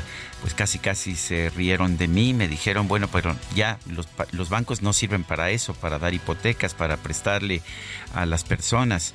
Los bancos sirven para financiar al gobierno y efectivamente todo el dinero que tenían disponible los bancos en aquel entonces se utilizaba para financiar las actividades del gobierno y la creciente deuda del gobierno. No olvidemos eso y no olvidemos para qué sirven los bancos. Los bancos sirven para dar financiamiento a las empresas y a las personas, sirven también para cuidar el dinero de los depositantes y esto esto no lo sabe hacer un gobierno, un gobierno que luego, como usted sabe, eh, pide que se eliminen las comisiones de los bancos o, o quiere que las tasas de interés sean manipuladas de manera artificial. Lo que hemos visto cuando los bancos han sido controlados por el gobierno es una de dos, o que pierdan el dinero o dos, que se convierten simple y sencillamente en depositarios de dinero que solamente pueden entregar al gobierno de la República.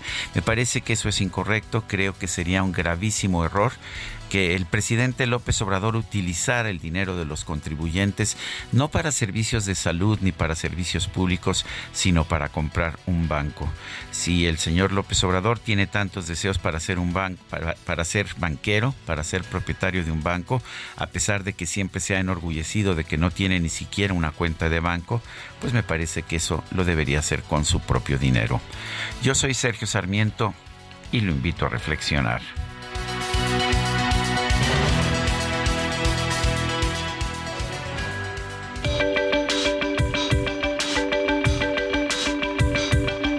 Sergio Sarmiento, tu opinión es importante. Escríbele a Twitter en arroba Sergio Sarmiento.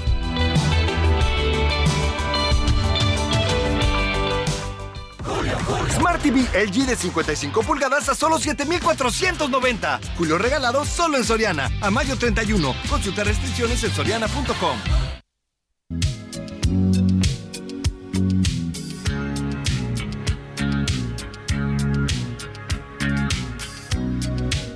out of the ruins, out from the wreckage.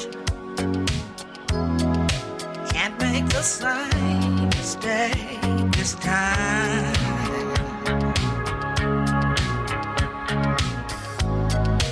We are the children,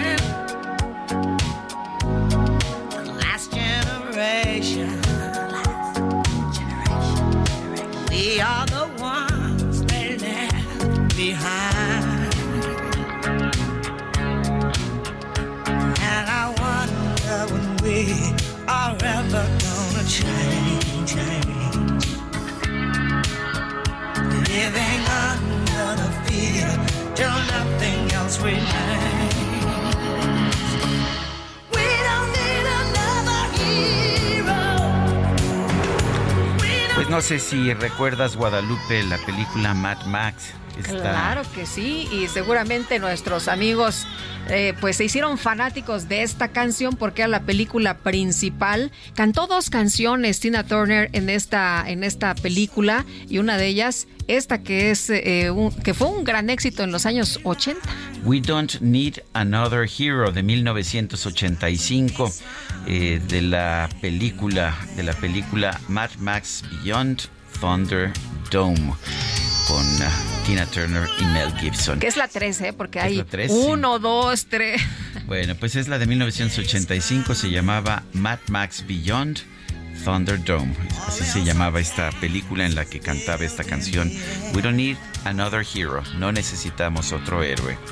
Y se volvió un exitazo. Bueno, y se la dedico a, a mi querido amigo Dun del Valle, Dunstan del Valle. Le encanta esta canción.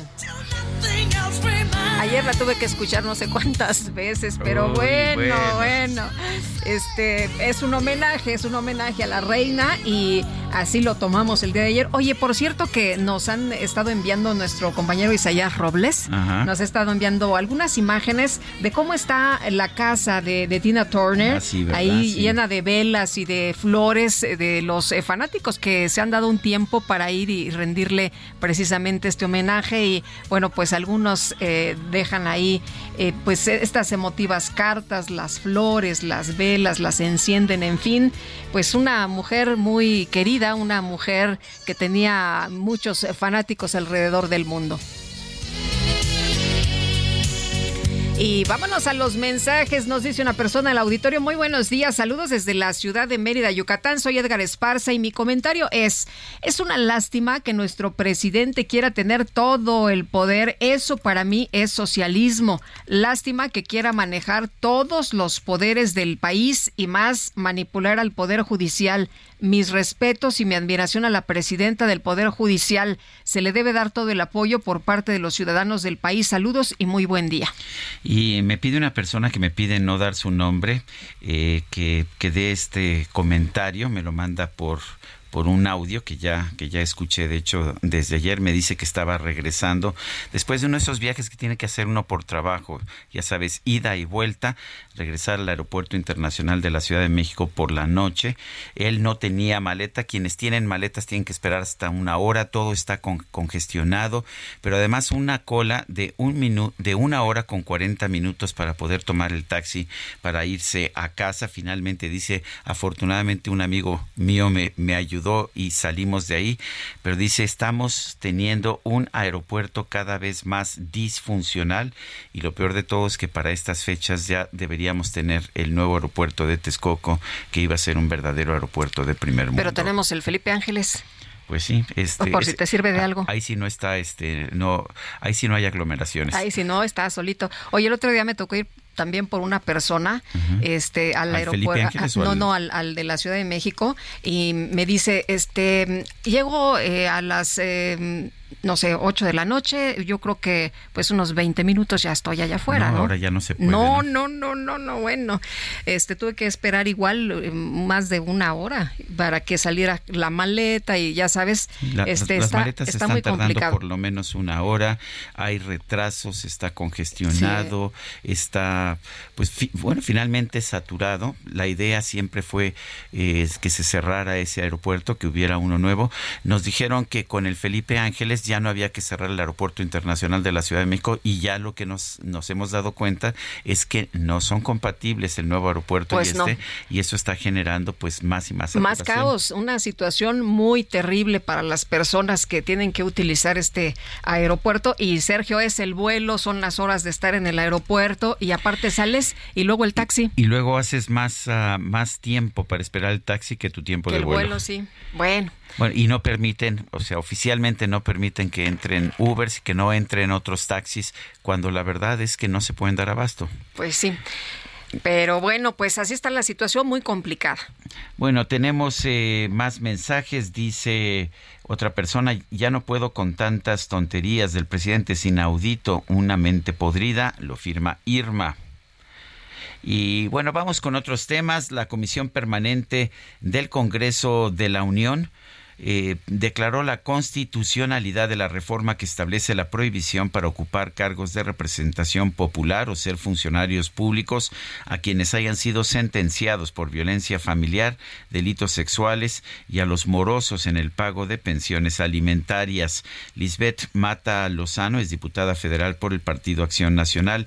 Eh, diputada, gracias por tomar nuestra llamada. ¿Qué tan importante es esta famosa 3 de 3? Y a propósito, ¿por qué también le llaman 3 de 3? Sergio, Lupita, muy buenos días, Buenos qué días. gusto saludarlos. Igualmente. Pues mira, es importantísimo porque hemos hemos tenido antecedentes en México de funcionarios públicos que han generado violencia hacia las mujeres. Se les llama 3 de 3 justo por lo que acabas de mencionar, porque la violencia es violencia doméstica, violencia sexual y deudores alimentarios. Estos tres puntos trascendentales han sucedido a lo largo de la historia en la política de este país y no han tenido consecuencias. Hemos tenido funcionarios, hemos estado a punto de tener un gobernador que fue señalado por violación. Entonces es realmente trascendental que ningún funcionario público sea agresor de este tipo de delitos y que por supuesto hoy en día ya se ha castigado porque no lo era. Había señalamientos claros públicamente y aún así continuaban siendo funcionarios públicos de cualquier eh, sector ejecutivo, legislativo, entonces va para todos y eh, para eliminar básicamente la violencia hacia las mujeres y que sea un paso trascendental de que nadie pueda ser funcionario público si incumple con estas áreas. Y lo más importante que se agrega pues es el tema de deudor alimentario porque eso implica el día a día de muchas mujeres y de muchas madres que quedan con sus hijos y que no tienen un- una respuesta por parte del padre y que en este caso pues va con enfoque al funcionario público que es trascendental y que se hizo una realidad el día de ayer al ser declarado constitucional esta iniciativa 3 de 3. Lisbeth, una lucha de muchos años que surgió de la sociedad civil y que había tratado de pasarse en, en diferentes eh, legislaturas, pero no había tenido la fuerza y finalmente en esta eh, sí, eh, pues to- todas se unen, aparte de que ya tenemos paridad en los congresos y bueno, pues esto hace que finalmente se apruebe esta 3 de 3. Sí, totalmente. Es un empuje ciudadano, un empuje de mujeres, eh, una exigencia que además estuvo a punto de no aprobarse porque justo esta iniciativa se enredó entre otras iniciativas eh, en donde el proceso legislativo fue pésimo en el Senado, donde se aprobaron iniciativas fast track y entonces estuvo a punto de que esta iniciativa tampoco eh, surtiera efectos. Sin embargo, pues esta exigencia fue pun- y la presencia de los colectivos de mujeres en el Senado, en la Cámara de Diputados, hoy se hace realidad y como bien señalas, es para implica a todos los partidos políticos, a todos los que participen en un cargo público, no hay distinción, es para todo aquel que incumpla la deuda alimentaria, que sea violencia sexual y que sea un violentador doméstico. Bueno, y, y en este caso sí, eh, porque no es, ya no es común que veamos acuerdos de todos los partidos, ¿no? No, men- eh, pues como bien señalan, hay conflicto, eh, hay que decirlo, Morena no pasa ninguna iniciativa que venga de la oposición y por eso es trascendental que una iniciativa eh, genere unidad y que pase eh, con todos los partidos políticos. Ahora esta ley no es retroactiva, ¿verdad? ¿Se va a aplicar a partir del 2024? Sí, así es, pues como sur- su- surte la misma suerte que las demás, no es retroactiva, sin embargo, eh, ya genera desde el momento de su aprobación, pues que ninguno pueda ser este funcionario público. Y implica también fue señalado también para la propia violencia que está sufriendo la presidenta del poder judicial. Ayer en rueda de prensa se señaló que aunque eh, sea una iniciativa que se, se aprobó el día de ayer es necesario justo por la violencia también hacia la pro- las propias funcionarias públicas, como es el caso de la presidenta de la Suprema Corte de Justicia de la Nación. Bueno, pues yo quiero agradecerle a Lisbeth Mata Lozano, diputada federal por el Partido Acción Nacional, el haber conversado con nosotros esta mañana. Muchas gracias y muy buenos días. Y muchas felicidades, Lisbeth. Gracias, bonito día. Hasta luego. Bueno, eh, allá en, eh, en Alemania se dio a conocer esta madrugada que Alemania entró a una recesión técnica debido a los altos precios de la energía y la, la economía del país se, se contrajo 0.3% en el primer trimestre de 2023, después de una contracción de 0.5% a fines del año pasado. Lo más curioso del caso es que esto tiene lugar después de que Alemania cerró todas sus centrales nucleares, eh, que además no contaminan, de manera que, pues me imagino que ellos mismos eh, querían provocarse esta recesión. Bueno, y senadores de Morena presentaron una reforma legal para sancionar con más de 22 años de prisión a quienes agredan a mujeres con ácido u otras sustancias corrosivas. Bautizada como la ley Malena, la reforma busca generar mayores sanciones para los agresores y garantizar la protección a las víctimas, retomando el nombre de la activista María Elena Ríos, quien sobrevivió a un ataque con ácido. Me impresionó hace unos días que platicábamos con una de las víctimas, con una de las mujeres agredidas, que llevaba 65, bueno, llevaba 64 y el- un día después se sometió a la, a la cirugía número 65, el, el dolor físico, el dolor emocional, la impotencia, todos estos años, aunque bueno, se sentenció de manera importante a su agresor, pero pues aquí lo que nos está diciendo eh, Morena es que ya se presenta esta reforma legal para sancionar, escuche usted, y hay que dejarlo claro, con más de 22 años de prisión a quienes agredan a mujeres con ácido u otras sustancias corrosivas. El presidente nacional del PAN, Marco Cortés, afirmó que los líderes de la Alianza Va por México ya están elaborando los requisitos de competitividad que deberán reunir los aspirantes presidenciales. Marco Cortés, presidente del PAN, está en la línea telefónica. Marco, gracias por tomar nuestra llamada. Cuéntanos, ¿cuáles son los requisitos que están ustedes impulsando? Porque yo he estado eh, viendo propuestas, por ejemplo, para reunir un millón de firmas que, pues, que sería, me parece, muy costoso y que sería, me parece, una solución absolutamente corporativista. Pero cuéntanos, ¿qué, está, qué están proponiendo ustedes dentro del PAN? ¿Qué tal, Sergio? Lupita. Hola, buenos días. Primero, muy, muy, muy buenos días a ustedes y, y a todo el auditorio. Miren, amigos, a diferencia de lo que va a pasar en Morena, donde López Obrador directamente va a decidir, o tal vez ya decidió, quién va a ser su candidato, para empezar, en el PAN tenemos una larguísima tradición democrática para que cualquier aspirante, de hecho, que quiera participar a cargos internos o externos, reúnan al menos el 10%, fíjate, 10% de firmas de la militancia.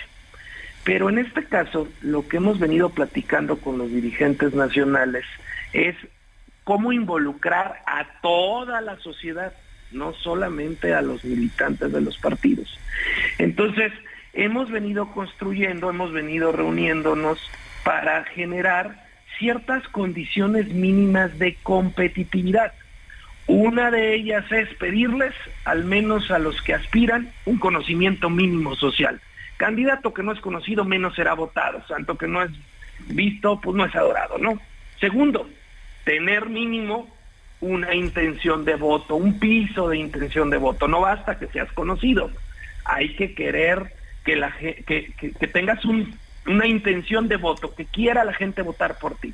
Y poner, pactar, falta pactar también, qué sería ese mínimo necesario de intención de voto. Y tercero, generar que se tiene la mínima capacidad de organización, de estructura, de respaldo social. Y ahí yo lo que he planteado es que sea equiparable a lo que se necesita en una candidatura independiente. Esto es el 1%, no el 10, el 1% del el listado nominal. Todavía está en etapa de construcción. Puede terminar siendo menos, puede terminar siendo más, sí, pero lo importante es involucrar activamente a la sociedad y que los aspirantes ya salgan con sus equipos a las calles, a las plazas, a los mercados, por las redes sociales. Me decía Sergio con, con, con una preocupación, oye, ¿y esto no es muy costoso? ¿O no puede llegar a ser corporativo? Yo te diría, Sergio, hoy a través de las redes sociales, tú puedes mandar simplemente el link con la aplicación y tú desde tu casa, con tu celular, le puedes dar el respaldo a quien tú quieras y eso no costó un solo peso. Oye, porque Lili Telles le decía a Santiago Krill, ¿de dónde va? ¿A poco tienes tanto dinero? ¿De dónde vas a sacar 30 millones?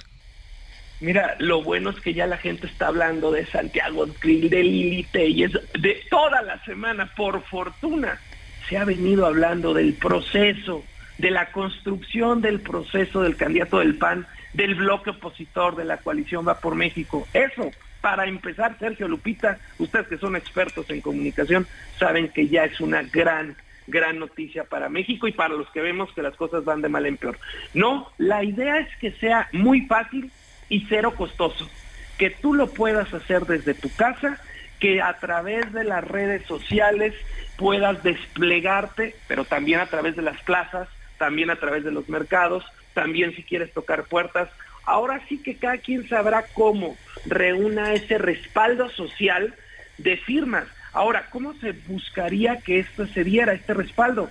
Pues muy simple, tomándole la fotografía a tu, a tu credencial de elector, así como se la tienes que tomar cuando te das de alta en Mercado Libre y se valida en línea que sea una credencial real, que no sea una foto de una foto, sino que sea una foto de la credencial física del elector.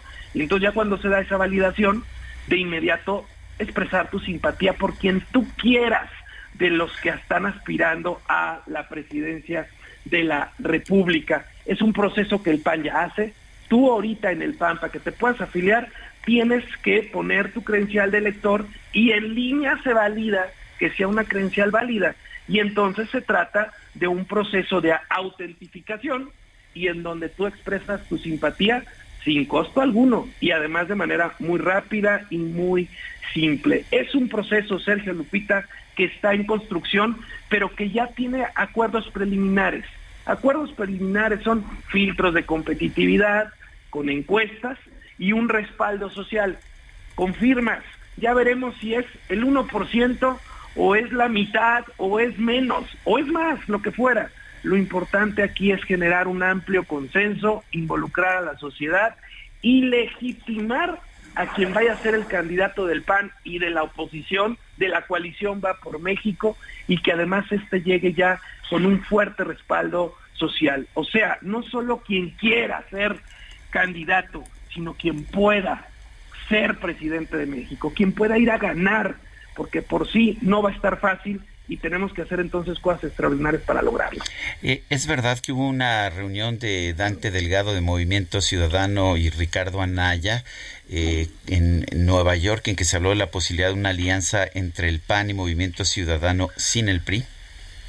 Mira, nosotros estamos haciendo, lo he dicho muy claro y lo vuelvo a decir aquí, la convocatoria más abierta posible para que todos vayamos en una amplia coalición. Esta es de cuatro partidos al menos. y ojalá que el verde también reconsiderara su posición y, y reconociera que este gobierno es destructivo, regresivo y pudiéramos hacer todavía más amplia la coalición. Lo que nosotros buscamos es construir, es sumar, no restar. Entonces, bienvenido el partido de Movimiento Ciudadano, pero si el MC hubiera ido coaligados con nosotros en el 2021, ahorita México tendría una mayoría no calificada, simple, opositora en la Cámara de Diputados. Así de claro, porque el PAN hoy tiene 114 diputados, el PRI tiene 69, el PRD tiene como 15 y el, el Partido de Movimiento Ciudadano tiene como 28. Si hubiéramos ido juntos los cuatro partidos, no andaríamos en 220, 25, andaríamos en 251.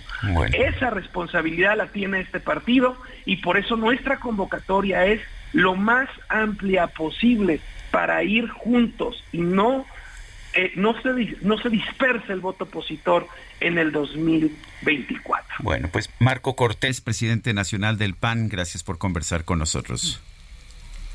Sergio Lupita, siempre será un gusto. Un abrazo. Gracias, buenos días. Nuestro número de WhatsApp, mándenos mensajes de voz o de texto 55 2010 96 47. Vamos a una pausa y regresamos.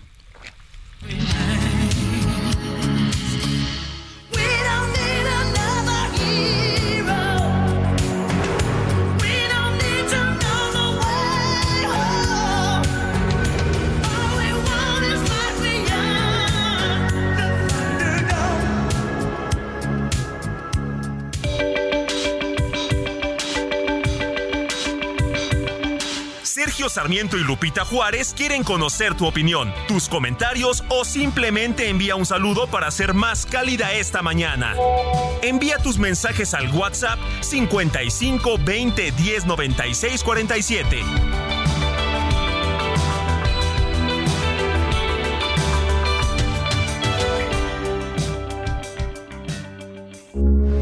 Heraldo Radio, con la H que sí suena y ahora también se escucha.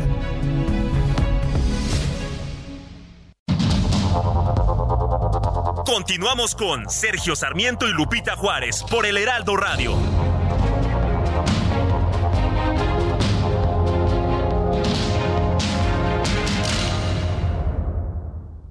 Volante del nuevo Fiat Pulse y acelera tus latidos haciendo eso que te apasiona. Acelera tu pulso con el SUV líder en ahorro de combustible. Estrénalo con una tasa desde 7.99% más seguro gratis. Fiat, sé único. Visita tu distribuidor Fiat Chrysler K31.1% vigencia del 3 al 31 de mayo de 2023. Consulta fiat.com.mx. Precios re locos. Variedad de sopas maruchan de 64 gramos a 12.50. Julio regalado solo en Soriana. A julio 27. Consulta restricciones en soriana.com. They're just human contradictions. Feeling happy, feeling sad. These emotional transitions. All the memories we've had. Yes, you know it's true.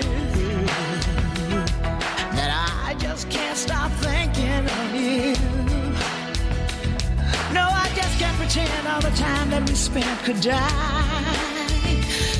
I wanna feel it again, all the love we felt then.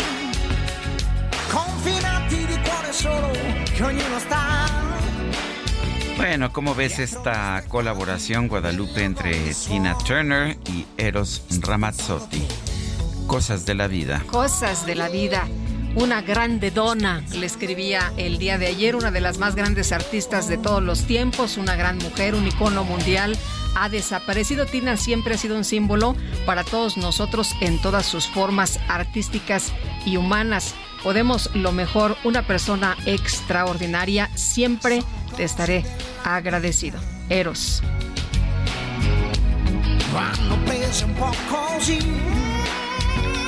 Bueno, y vámonos, vámonos a los mensajes después de escuchar esta Hermosa, les quedó hermosa esta colaboración. Queridos amigos, los sigo desde su otra casa y quiero felicitarlos por su excelente programa. Lástima que tengamos que escuchar tantas malas decisiones de este gobierno y de este presidente. Saludos de Angélica Gómez. Dice otra persona, señora Lupita, señor Sergio, un saludo cordial, el mejor noticiero matutino. Hoy pensé que si gana la presidencia cualquier corcholata y le ceden el puesto a López Obrador, ¿se puede? Nos lo pregunta Salvador. No, no se puede.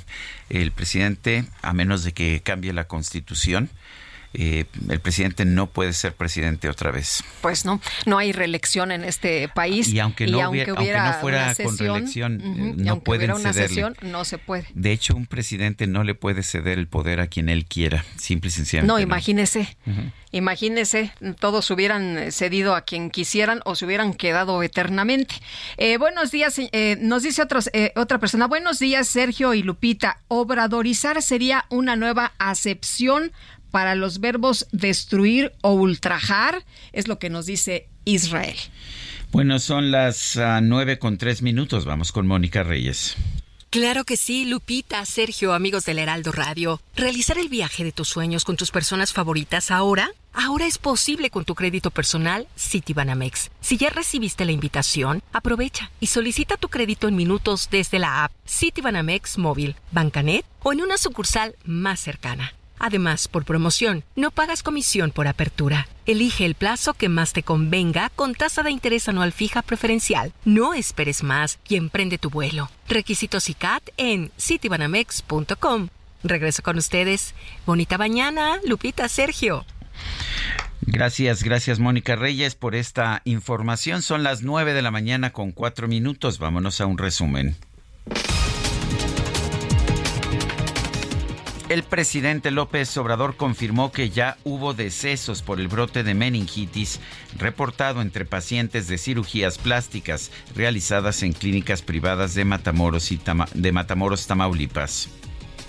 Que lo aplicaron en dos hospitales privados en Matamoros y se está ayudando a quienes este, fueron afectados y lamentablemente sí ya eh, hay fallecidos eh, por esta situación.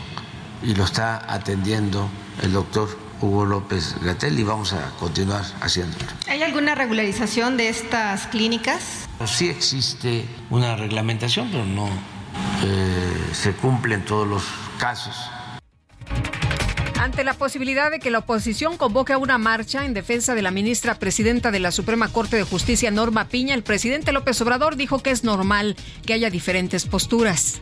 Pues es eh, normal en una eh, democracia que tengamos posturas distintas. Yo sostengo que el Poder Judicial está podrido, echado a perder.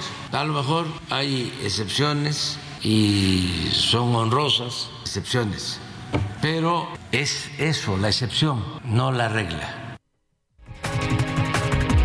El magistrado Reyes Rodríguez Mondragón, presidente del Tribunal Electoral del Poder Judicial de la Federación, advirtió que en los últimos años se han triplicado los casos de interferencia de servidores públicos en los procesos electorales. La Unión Nacional de Padres de Familia anunció que va a continuar con la batalla legal hasta donde le permitan sus medios para garantizar que la SEP cumpla con la disposición legal en la elaboración de los libros de texto gratuitos. La Fiscalía del Perú citó a declarar a la presidenta de ese país, Dina Boluarte, como parte de las investigaciones por su posible responsabilidad en las muertes registradas durante las protestas contra su gobierno. La Organización Internacional para las Migraciones informó que el conflicto armado entre el ejército de Sudán y el grupo paramilitar Fuerzas de Apoyo Rápido ha dejado más de un millón, un millón de desplazados. Suena la música y K-pop yo quiero. Dibujarte un manga, elfa es lo que yo puedo Un teto, dice que soy teto. Todo se complica porque dice que yo soy un friki, friki, friki, friki, friki. Demasiado friki, Ay, friki, friki Este 25 de mayo, Lupita, se celebra el Día del Orgullo Friki Sí, en honor a los fanáticos de la cultura geek Los videojuegos o la literatura de fantasía.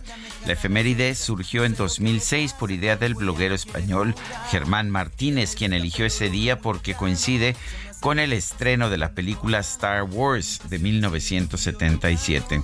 También se redactó una lista de derechos y responsabilidades básicas de los frikis, la cual incluye el derecho a no estar a la moda y la obligación de asistir a los estrenos de películas geek, así como comprar todos los libros geek antes que nadie. Pero se complica porque dice que yo soy un friki, friki, friki, friki, friki Demasiado friki, friki, friki, friki, friki Juego de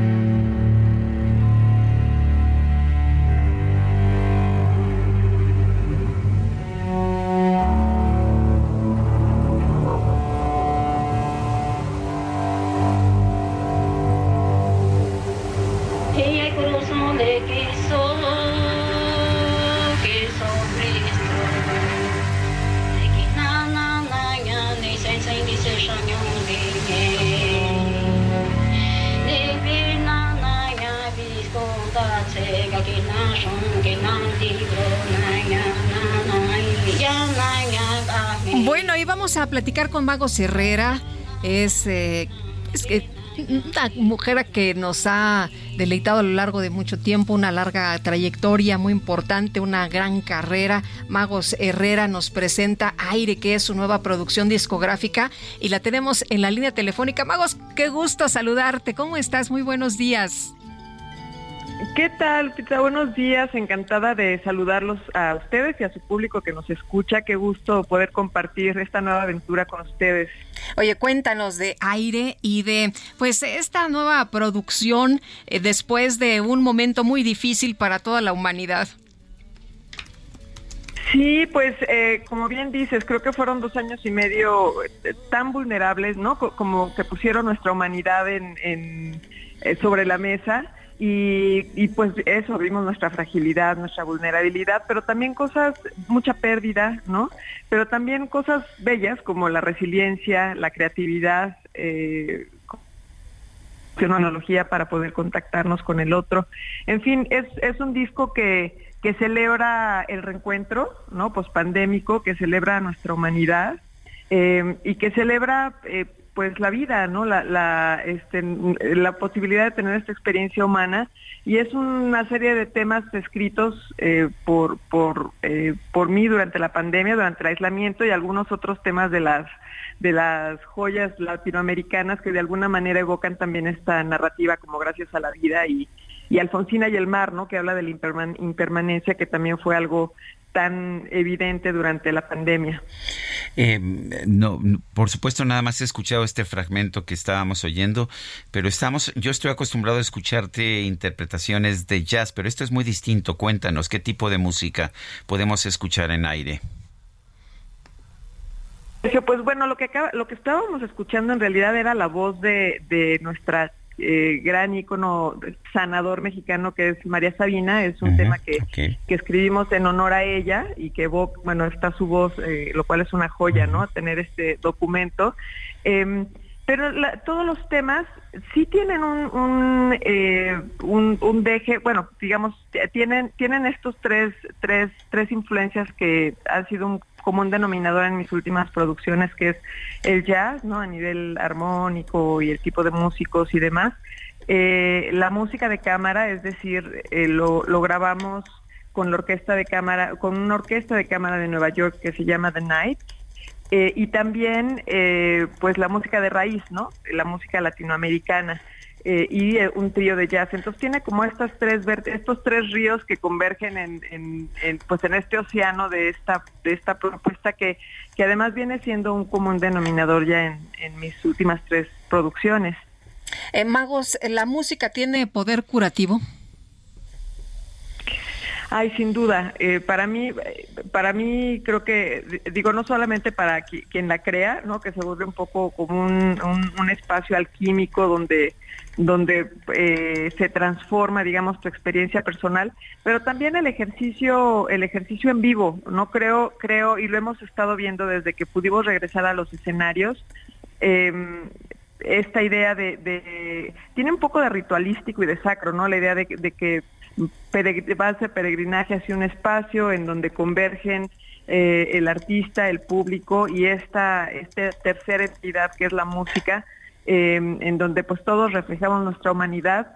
Tiene un, mucho de, sanador y, y, ha sido bellísimo no ver el regreso a los escenarios y el encuentro con el público em, verdaderamente nos eleva a todos no el, ejercicio el ejercicio musical y, por eso es que quisimos eh, darle tributo eh, a, María Sabina como un como una metáfora un, un ícono a la idea de del reencuentro como, un espacio de sanación de la música, como, como sanación, en un mundo pues que está lleno de secuelas, no, no nada más físicas, sino emocionales, psicológicas eh, y, y, también de, de, descubrir un nuevo mundo con el que nos estamos encontrando distinto al que dejamos previo a la pandemia.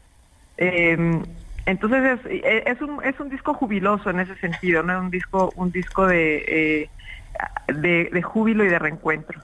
Oye, y para reencontrarnos el próximo 4 de junio. Exacto, pues es, eh, eso es, eso es, este, los esperamos a todos. Em, yo tenía muchas ganas de que el lanzamiento, el, el primer concierto, los primeros conciertos eh, de este eh, proyecto en vivo fueran en mi país, en México. Y vamos a dar dos conciertos, Lupita, en México, el 3 de junio en San Miguel de Allende, en este teatro bellísimo que se llama Ángela Peralta, en un teatro eh, restaurado. En, San Miguel de Allende y el 4 de junio nos vamos a la Ciudad de México a esta sala hermosa que es, yo la veo como una arca de Noé, hablando de sanar, ¿no? Como de rescatar eh, este espacio bellísimo en el Centro Cultural. Sí, en el Centro Cultural ya no eh, en el Olin, en sí, creo que sí, ahí se va a presentar. Bueno, muy bien. Bueno, se nos cortó, pero tenemos que seguir con la información cuando son las 9 con 14. A partir de este momento. Bailamos, cantamos, hicimos de madre. La micro deportiva. Mira, me gusta, mi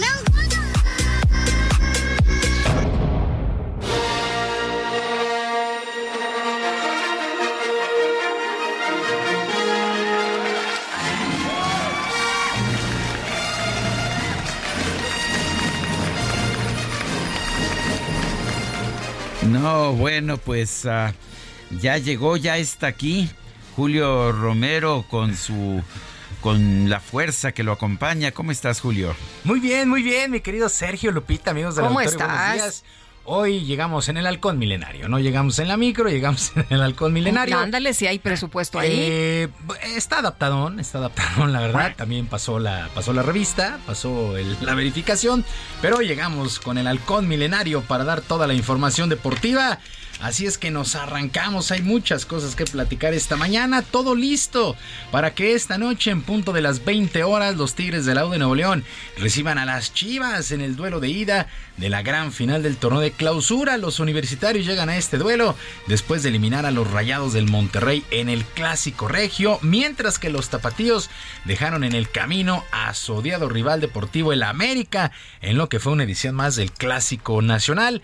La última vez que estos equipos se enfrentaron por la Copa fue en el Clausura 2017, donde Chivas ganó por marcador global de cuatro goles por tres. Así es que revancha, revancha pura entre Tigres y las Chivas. Arranca el día de hoy la gran final. Veljo Paunovic en su primera temporada en el balompié nacional está llevando a las Chivas a la gran final, mientras que los Tigres pues batallaron tres técnicos, tres técnicos pasaron por el equipo de los Tigres para llegar a esta final. Primero Diego Coca, que se fue a la selección, Marco Antonio Chima Ruiz, que no lo aguantaron, llegó Robert Dante Siboldi y los tiene en esta gran final. Pues no hay un favorito claro. Tigres tendrá que aprovechar su condición de local esta noche. Bueno, y el América, el América pues sigue buscando técnico, varios nombres han sonado, como el del argentino Marcelo Gallardo, el brasileño Andrés Jardine, entre otros, pero al, al que hay que descartar pues es a Javier Aguirre, quien actualmente está al frente del Mallorca.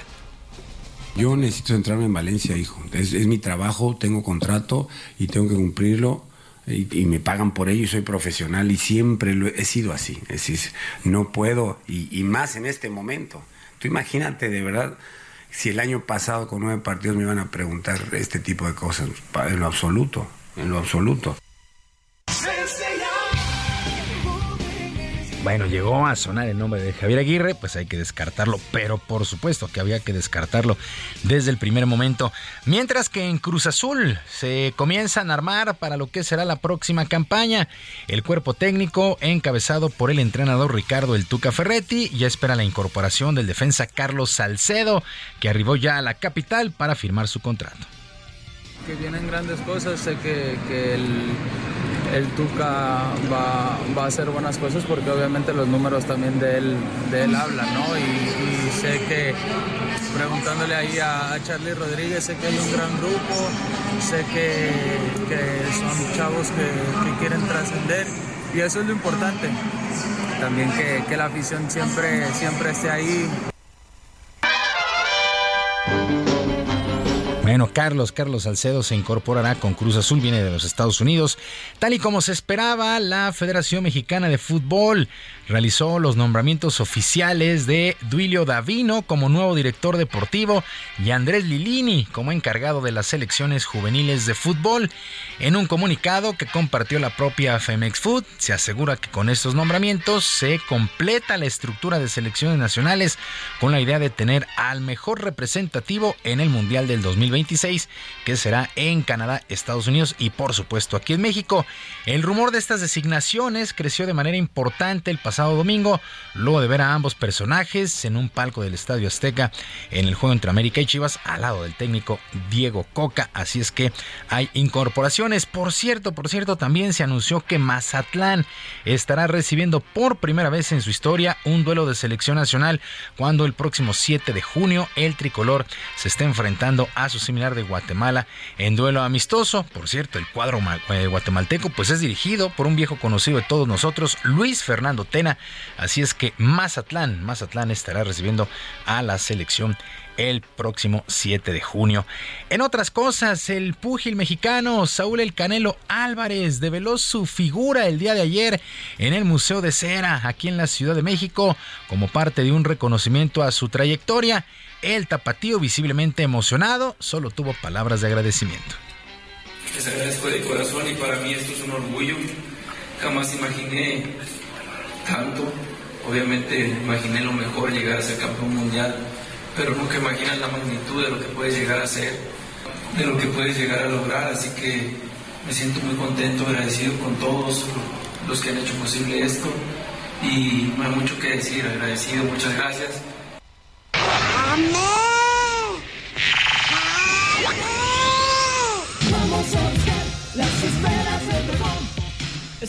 Por cierto, una felicitación a, pues a los directivos del Museo de Cera. Está igualito Saúl El Canelo Álvarez, pero les quedó muy bien, pero en verdad muy bien esta figura. Hay muchísimas, pero esta del Canelo Álvarez, en verdad échenle un vistazo porque están igualitos.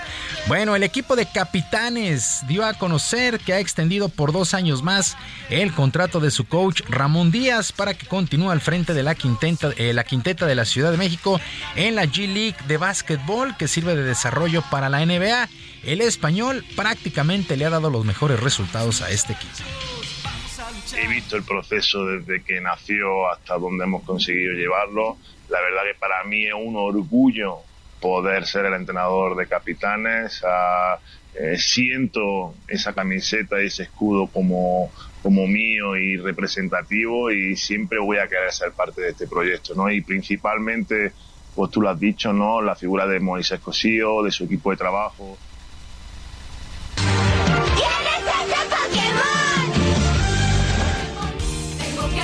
Somos tú y yo. Bueno, pues así las cosas, dándole las esferas del dragón Ramón Díaz a este equipo de capitanes. Y quien también las va a necesitar, pues es Ana Guevara, la directora general de la CONADE, porque integrantes del grupo eh, parlamentario de Movimiento Ciudadano presentaron la solicitud a la mesa directiva de la Comisión Permanente en la Cámara de Diputados para que se llame justamente a comparecer a la ex velocista Ana Guevara. Dentro de los puntos se propondrá al organismo correspondiente que genere una política pública eficiente y efectiva para el desarrollo y el impulso del deporte en nuestro país, al considerarlo uno de los mecanismos más eficientes para el desarrollo de cualquier sociedad. Así es que se busca, se busca llevar a comparecer a Ana Guevara, que la verdad ha tenido muy, muy mala gestión al frente de la CONADE y declaraciones bastante desafortunadas hace poquito contra las integrantes de la selección de nado artístico. Pero bueno, a ver en qué, en qué termina este asunto. Sergio Lupita, amigos del auditorio, la información deportiva este jueves, que es un extraordinario día para todos. Muy bien, pues como siempre, Julio, gracias por traernos toda esta información. Muy buen día.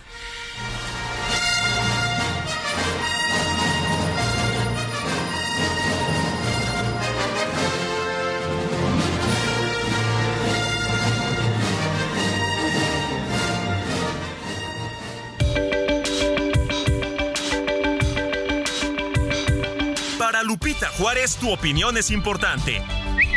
Síguela en arroba Lupita Juárez H.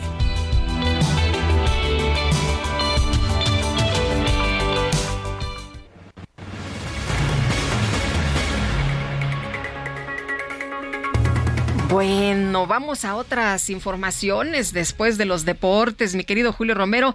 Tras el colapso del techo de un hospital del IMSS en eh, Cuautlaucingo, allá en Puebla, apenas a 20 días de ser inaugurado por el director de la dependencia, Zoé Robledo, se formó una cascada al interior. Los videos que circularon ayer en redes sociales pues muestran que el chorro de agua provocó una inundación en los pasillos del hospital y es que se registró una lluvia en la entidad y tras el colapso del techo del hospital y la cascada de agua, personal del hospital intentó colocar algunos contenedores. El IMSS indicó que se descartó que se haya registrado alguna falla en las tuberías. La filtración de agua se relacionó con labores preventivas de limpieza del techo ante la caída de ceniza del volcán Popocatépetl. Son las 9 con 24 minutos. Nuestro número de WhatsApp, mándenos mensajes 55 20 10 96 47. Regresamos en un momento más.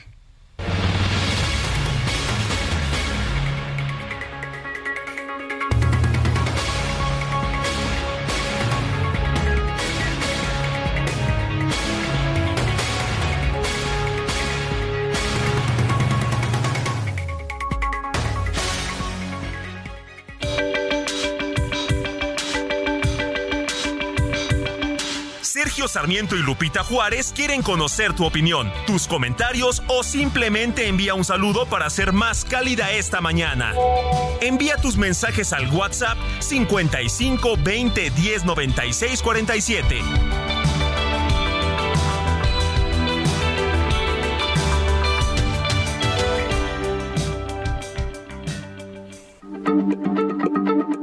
Heraldo Radio, la H se lee, se comparte, se ve y ahora también se escucha.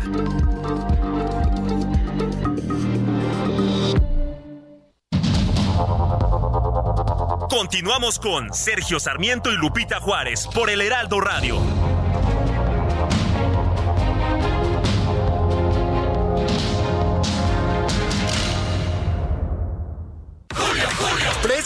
Locos. Doy pack de clásico de 170 gramos a 64.90. Julio regalado solo en Soriana. A julio 27. Consulta restricciones en soriana.com. Gastrolab. Historia, recetas, materia prima y un sinfín de cosas que a todos nos interesan.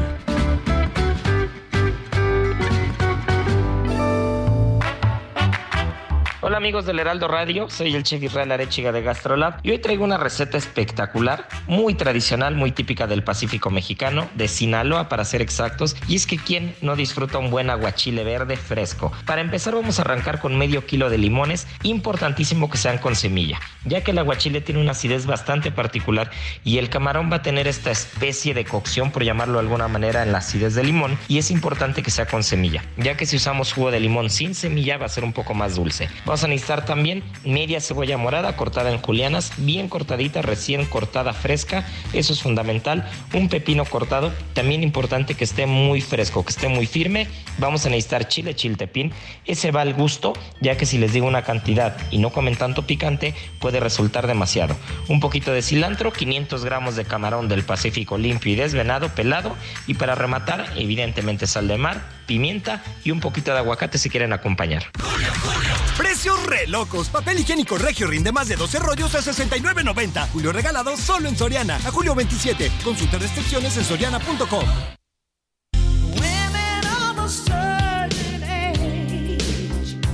They learn and on his responses,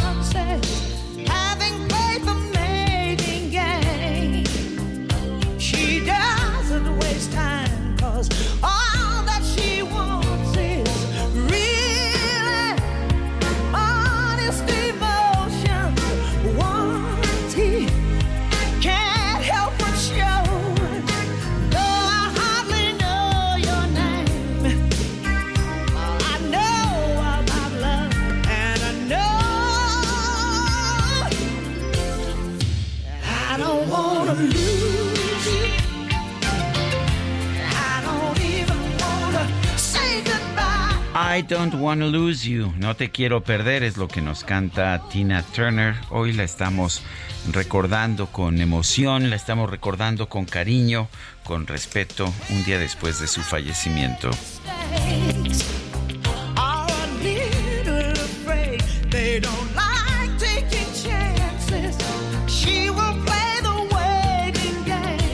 Vámonos a los mensajes. Muy buenos días, Sergio Lupita. El comentario que acabas de hacer es muy cierto, Sergio. Si López Obrador tiene tanto dinero, que compre vacunas y medicamentos para los enfermos. Un abrazo. Es Carmen Sánchez. Dice otra persona con relación al interés de AMLO de comprar Citibanamex, me viene a la mente el dicho popular.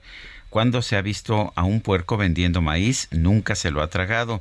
Yo soy Salvador Mejía de Satélite en el Estado de México. Hola, buenos días. Mi equipo favorito y único de noticias. ¿Qué dependencia o institución se encarga de vigilar el reparto de utilidades de las empresas? Si son tan amables, año con año reporta la empresa que no hay utilidades y es muy raro. Muchas gracias. Y por favor, no. Dice, a ver, no lo he dado y por favor no den mi nombre al aire. Bueno, el, la, la verdad es que las utilidades se determinan por las declaraciones que se hacen a la Secretaría de Hacienda, eh, eso por una parte, y por otra parte, si, ah, si, si hay alguna simulación, me imagino que se puede acudir a la Procuraduría, eh, a la Procuraduría del Trabajo o a la Secretaría del Trabajo. Son las 9 de la mañana con 35 minutos. Vamos con Mónica Reyes, nos tiene información. Adelante, Mónica.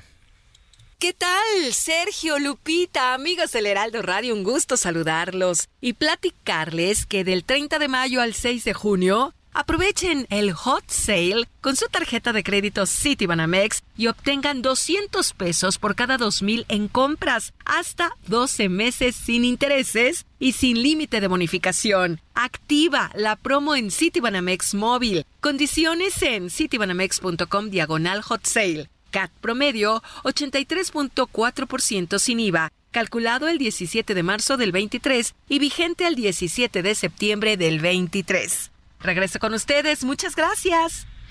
Muchas gracias a ti, Mónica Reyes.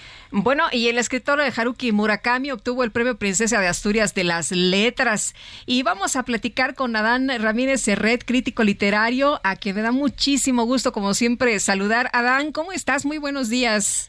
Hola Lupita, muy buenos días, qué gustazo saludarte y más para hablar de esta maravillosa noticia que le dan el Princesa de Asturias al fantástico escritor Haruki Murakami, que además era la comidilla y chiste de muchos que se había quedado tantas veces en la antesala del Premio Nobel de Literatura. Pero ¿qué tal este reconocimiento? Cuéntanos, ¿qué te parece eh, su literatura? ¿Qué te parecen sus libros? Pues me parece una literatura fantástica, Lupita. Este reconocimiento, por cierto, se lo han llevado escritores de muchísimo prestigio, como Manuel Carrer, como John Banville, como Fred Vargas, que me, son de mis escritores favoritos en la vida. Y eh, fíjate que Murakami me parece, Lupita, un escritor único. ¿Por qué quiero decir, qué quiero decir con esto? Se parece a estos autores que, por cierto, son eh, eh, lo han influenciado como Juan Rulfo o Gabriel García Márquez, que entras en sus páginas y te dices, esto solo puede ser Murakami, ¿no? Esto solo puede ser García Márquez o esto puede ser solo Juan Rulfo, ¿no?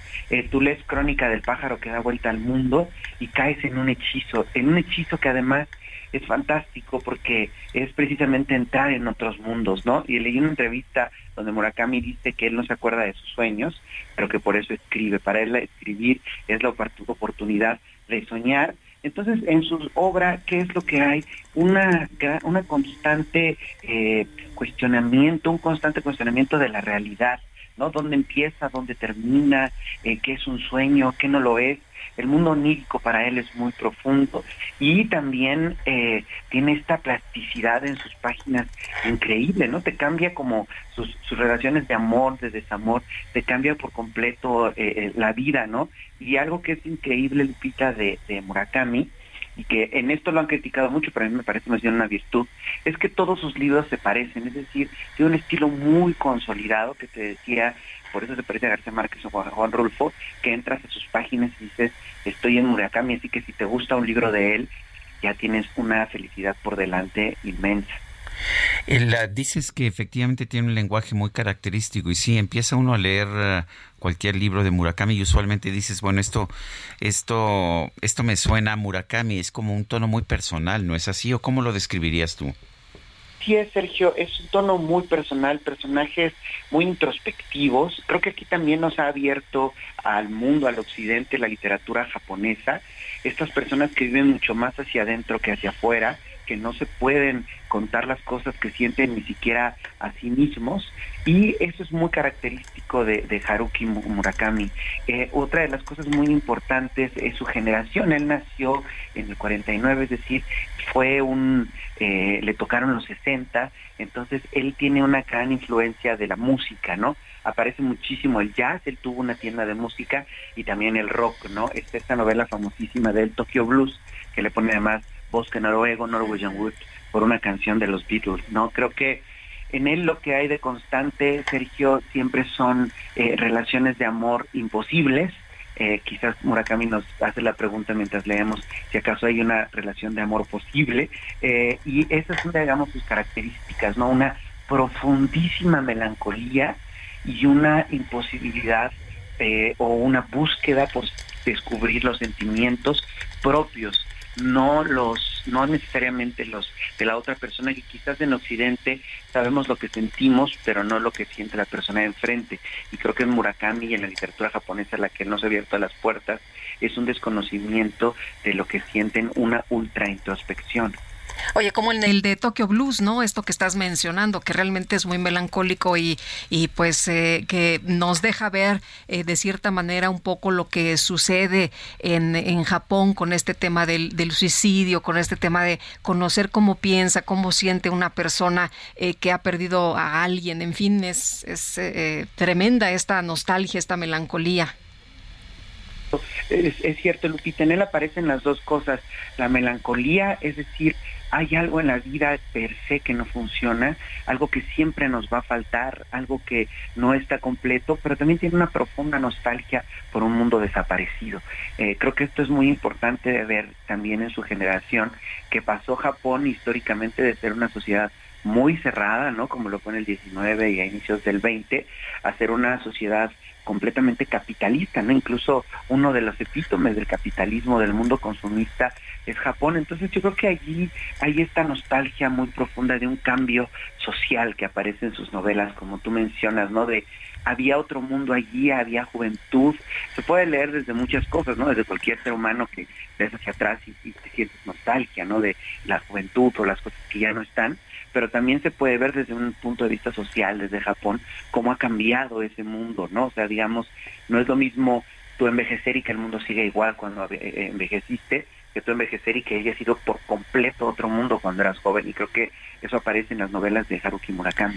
Eh, Murakami, a uno le podrá gustar o no gustar Murakami, pero se ha convertido en un favorito perenne para el Premio Nobel de Literatura pero, pero sorprende que todos los años eh, el, el, Comité del Nobel elige a otros autores, muchas veces autores bastante menores, sobre todo en comparación con Murakami. ¿Hay algo que tenga el, el Comité del Nobel en contra de Murakami como lo tuvo y abiertamente después lo reconocieron en contra de Jorge Luis Borges? Yo lo que creo, eh, Sergio, es que la agencia eh, política, la agencia estética del Nobel ha cambiado muchísimo. Creo que ahorita el Nobel está eh, pensando en abrir diferentes ventanas eh, como al feminismo, como a, los, la, la, literatura de, de, movimientos culturales diferentes, ¿no? incluso regionales, y que ahorita como lo que antes era el premio Nobel, que digamos era al mejor autor del momento, está sucediendo con el Princesa de Asturias, ¿no? Si ves está Adam Sagasevsky, Richard Ford, Leonardo Padura, John Banville, digamos, están buscando ahorita eh, el, el, premio Princesa de Asturias está yendo hacia otro lado. Yo creo que ahorita el Nobel es sobre todo eh, en un nivel de, de, político, ¿no? La última es Annie Arnaud, que fue una mujer mucho tiempo eh, desprestigiada en Francia, que en Francia le hicieron menos durante largo rato. Entonces yo creo que más bien eh, se refiere a eso y además pensar, si digamos algo que esté del Nobel, es que cuando había filtraciones, eh, cuando se supo, me parece, de, de la escritora austríaca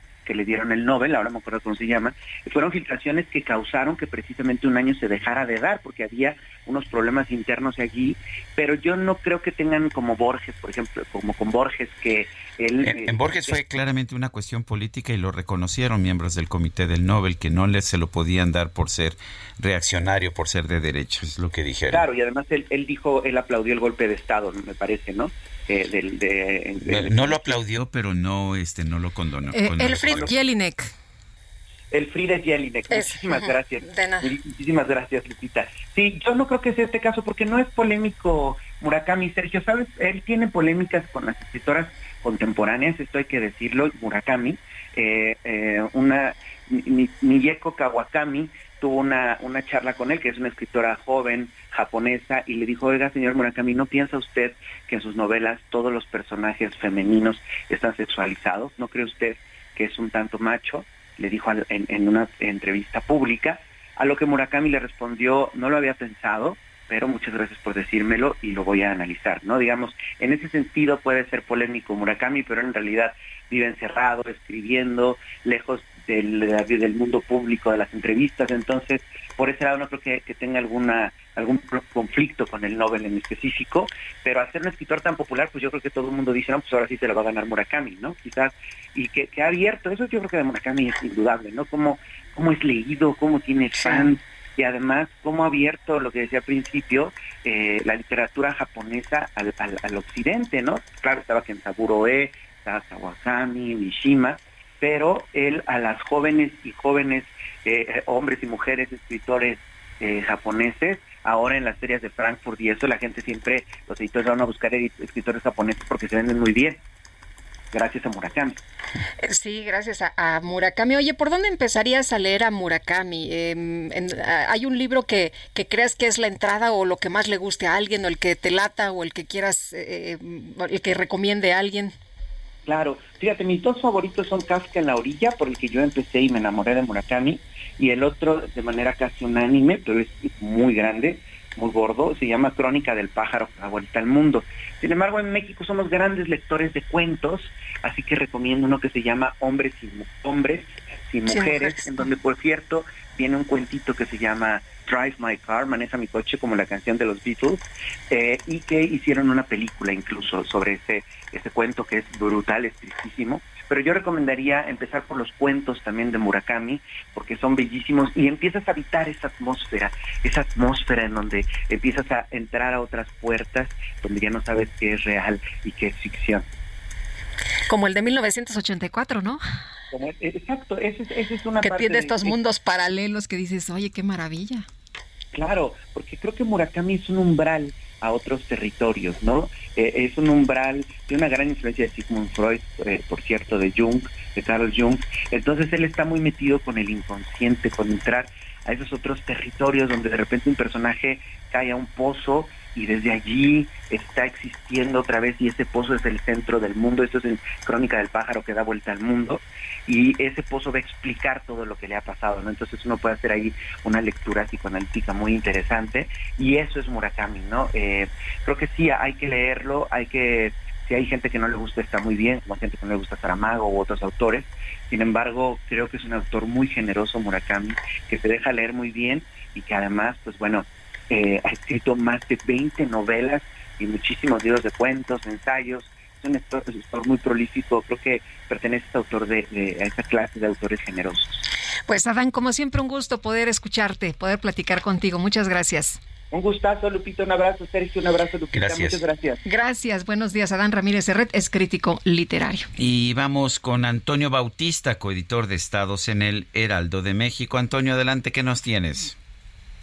Sergio Lupita, buenos días. Los primeros votos en el proceso electoral de este año en Coahuila y el Estado de México ya están en las urnas y son de personas recluidas en penales de ambas entidades, además de aquellas que por alguna discapacidad física no pueden estar presentes en las casillas el próximo 4 de junio.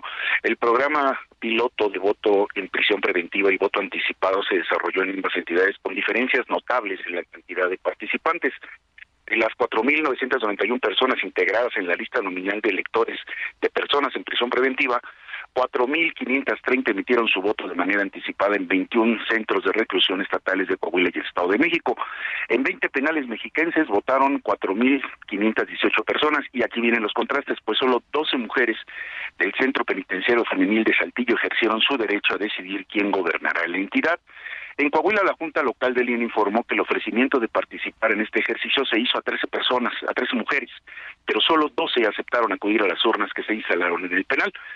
A todas se les entregó con anticipación un sobre electoral que contenía las propuestas de los candidatos a la gubernatura y a diputado local por el distrito que les corresponde de acuerdo con su credencial para votar. En el caso del Estado de México se tenía proyectado que participaran 4.975 personas en reclusión, eh, que se llevó a cabo en 20 penales y fue del 15 al 19 de mayo. De ellas, 600 mujeres en prisión preventiva podrían ejercer su derecho al voto. Sin embargo, 439 personas que habían manifestado su intención de participar en el ejercicio obtuvieron su libertad o fueron sentenciadas y perdieron sus derechos políticos electorales. Donde más votos hubo fueron los penales de Nesa Bordo con 831 personas, Tlalnepantla con 693 y Ecatepec con 610. El programa piloto de voto en prisión preventiva tiene sus orígenes en una sentencia del Tribunal Electoral del Poder Judicial de la Federación de 2019 que determinó que las personas sin sentencia condenatoria tienen derecho a ejercer el voto. En 2021 se llevó a cabo la primera prueba piloto en cinco centros penitenciarios de Sonora, Guanajuato, Chiapas, Morelos y Michoacán.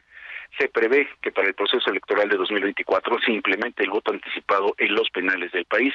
En México la infraestructura penitenciaria la forman 317 centros federales, 251 estatales y 51 centros especializados en el tratamiento o internamiento para adolescentes. La mayor parte se encuentra en el Estado de México, seguido de Sonora y Veracruz.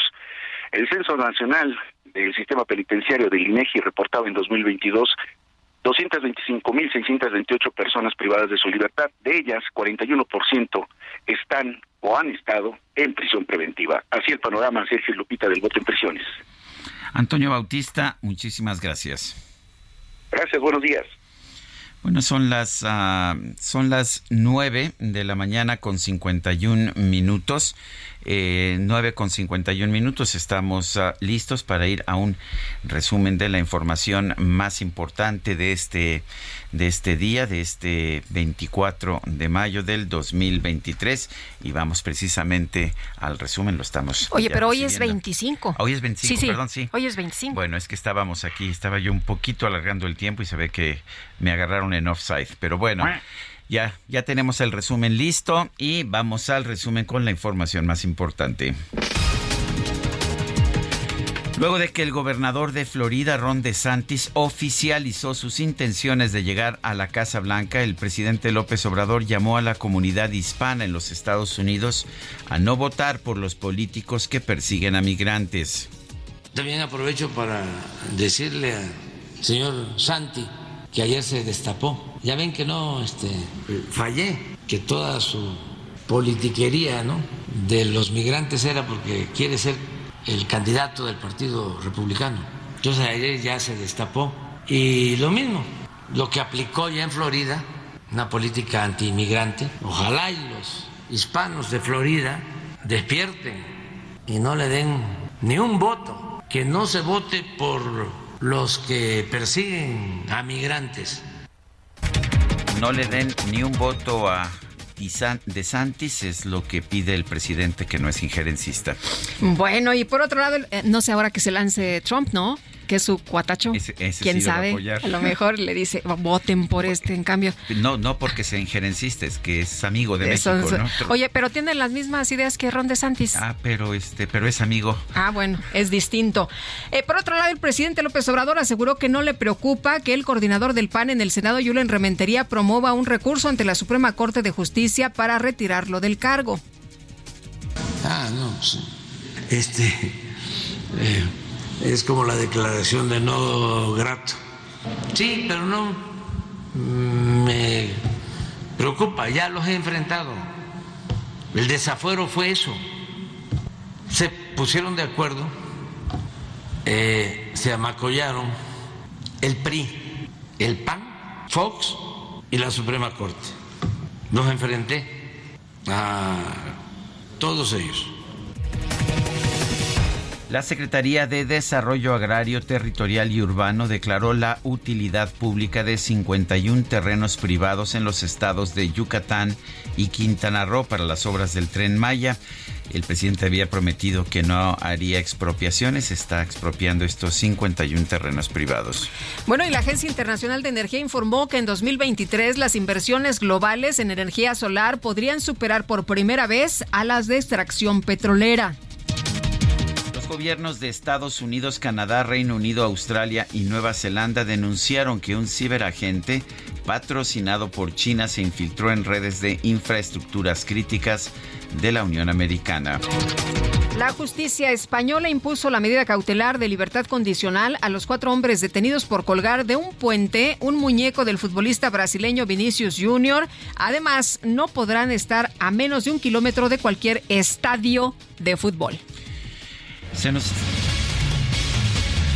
Se nos acabó el tiempo, Guadalupe. Vámonos entonces, que la pasen todos muy bien, feliz día y nos escuchamos mañana que ya será viernes. viernes mañana. Así de rápido. Buena noticia adelantada. Hasta entonces, hasta mañana, gracias de todo corazón.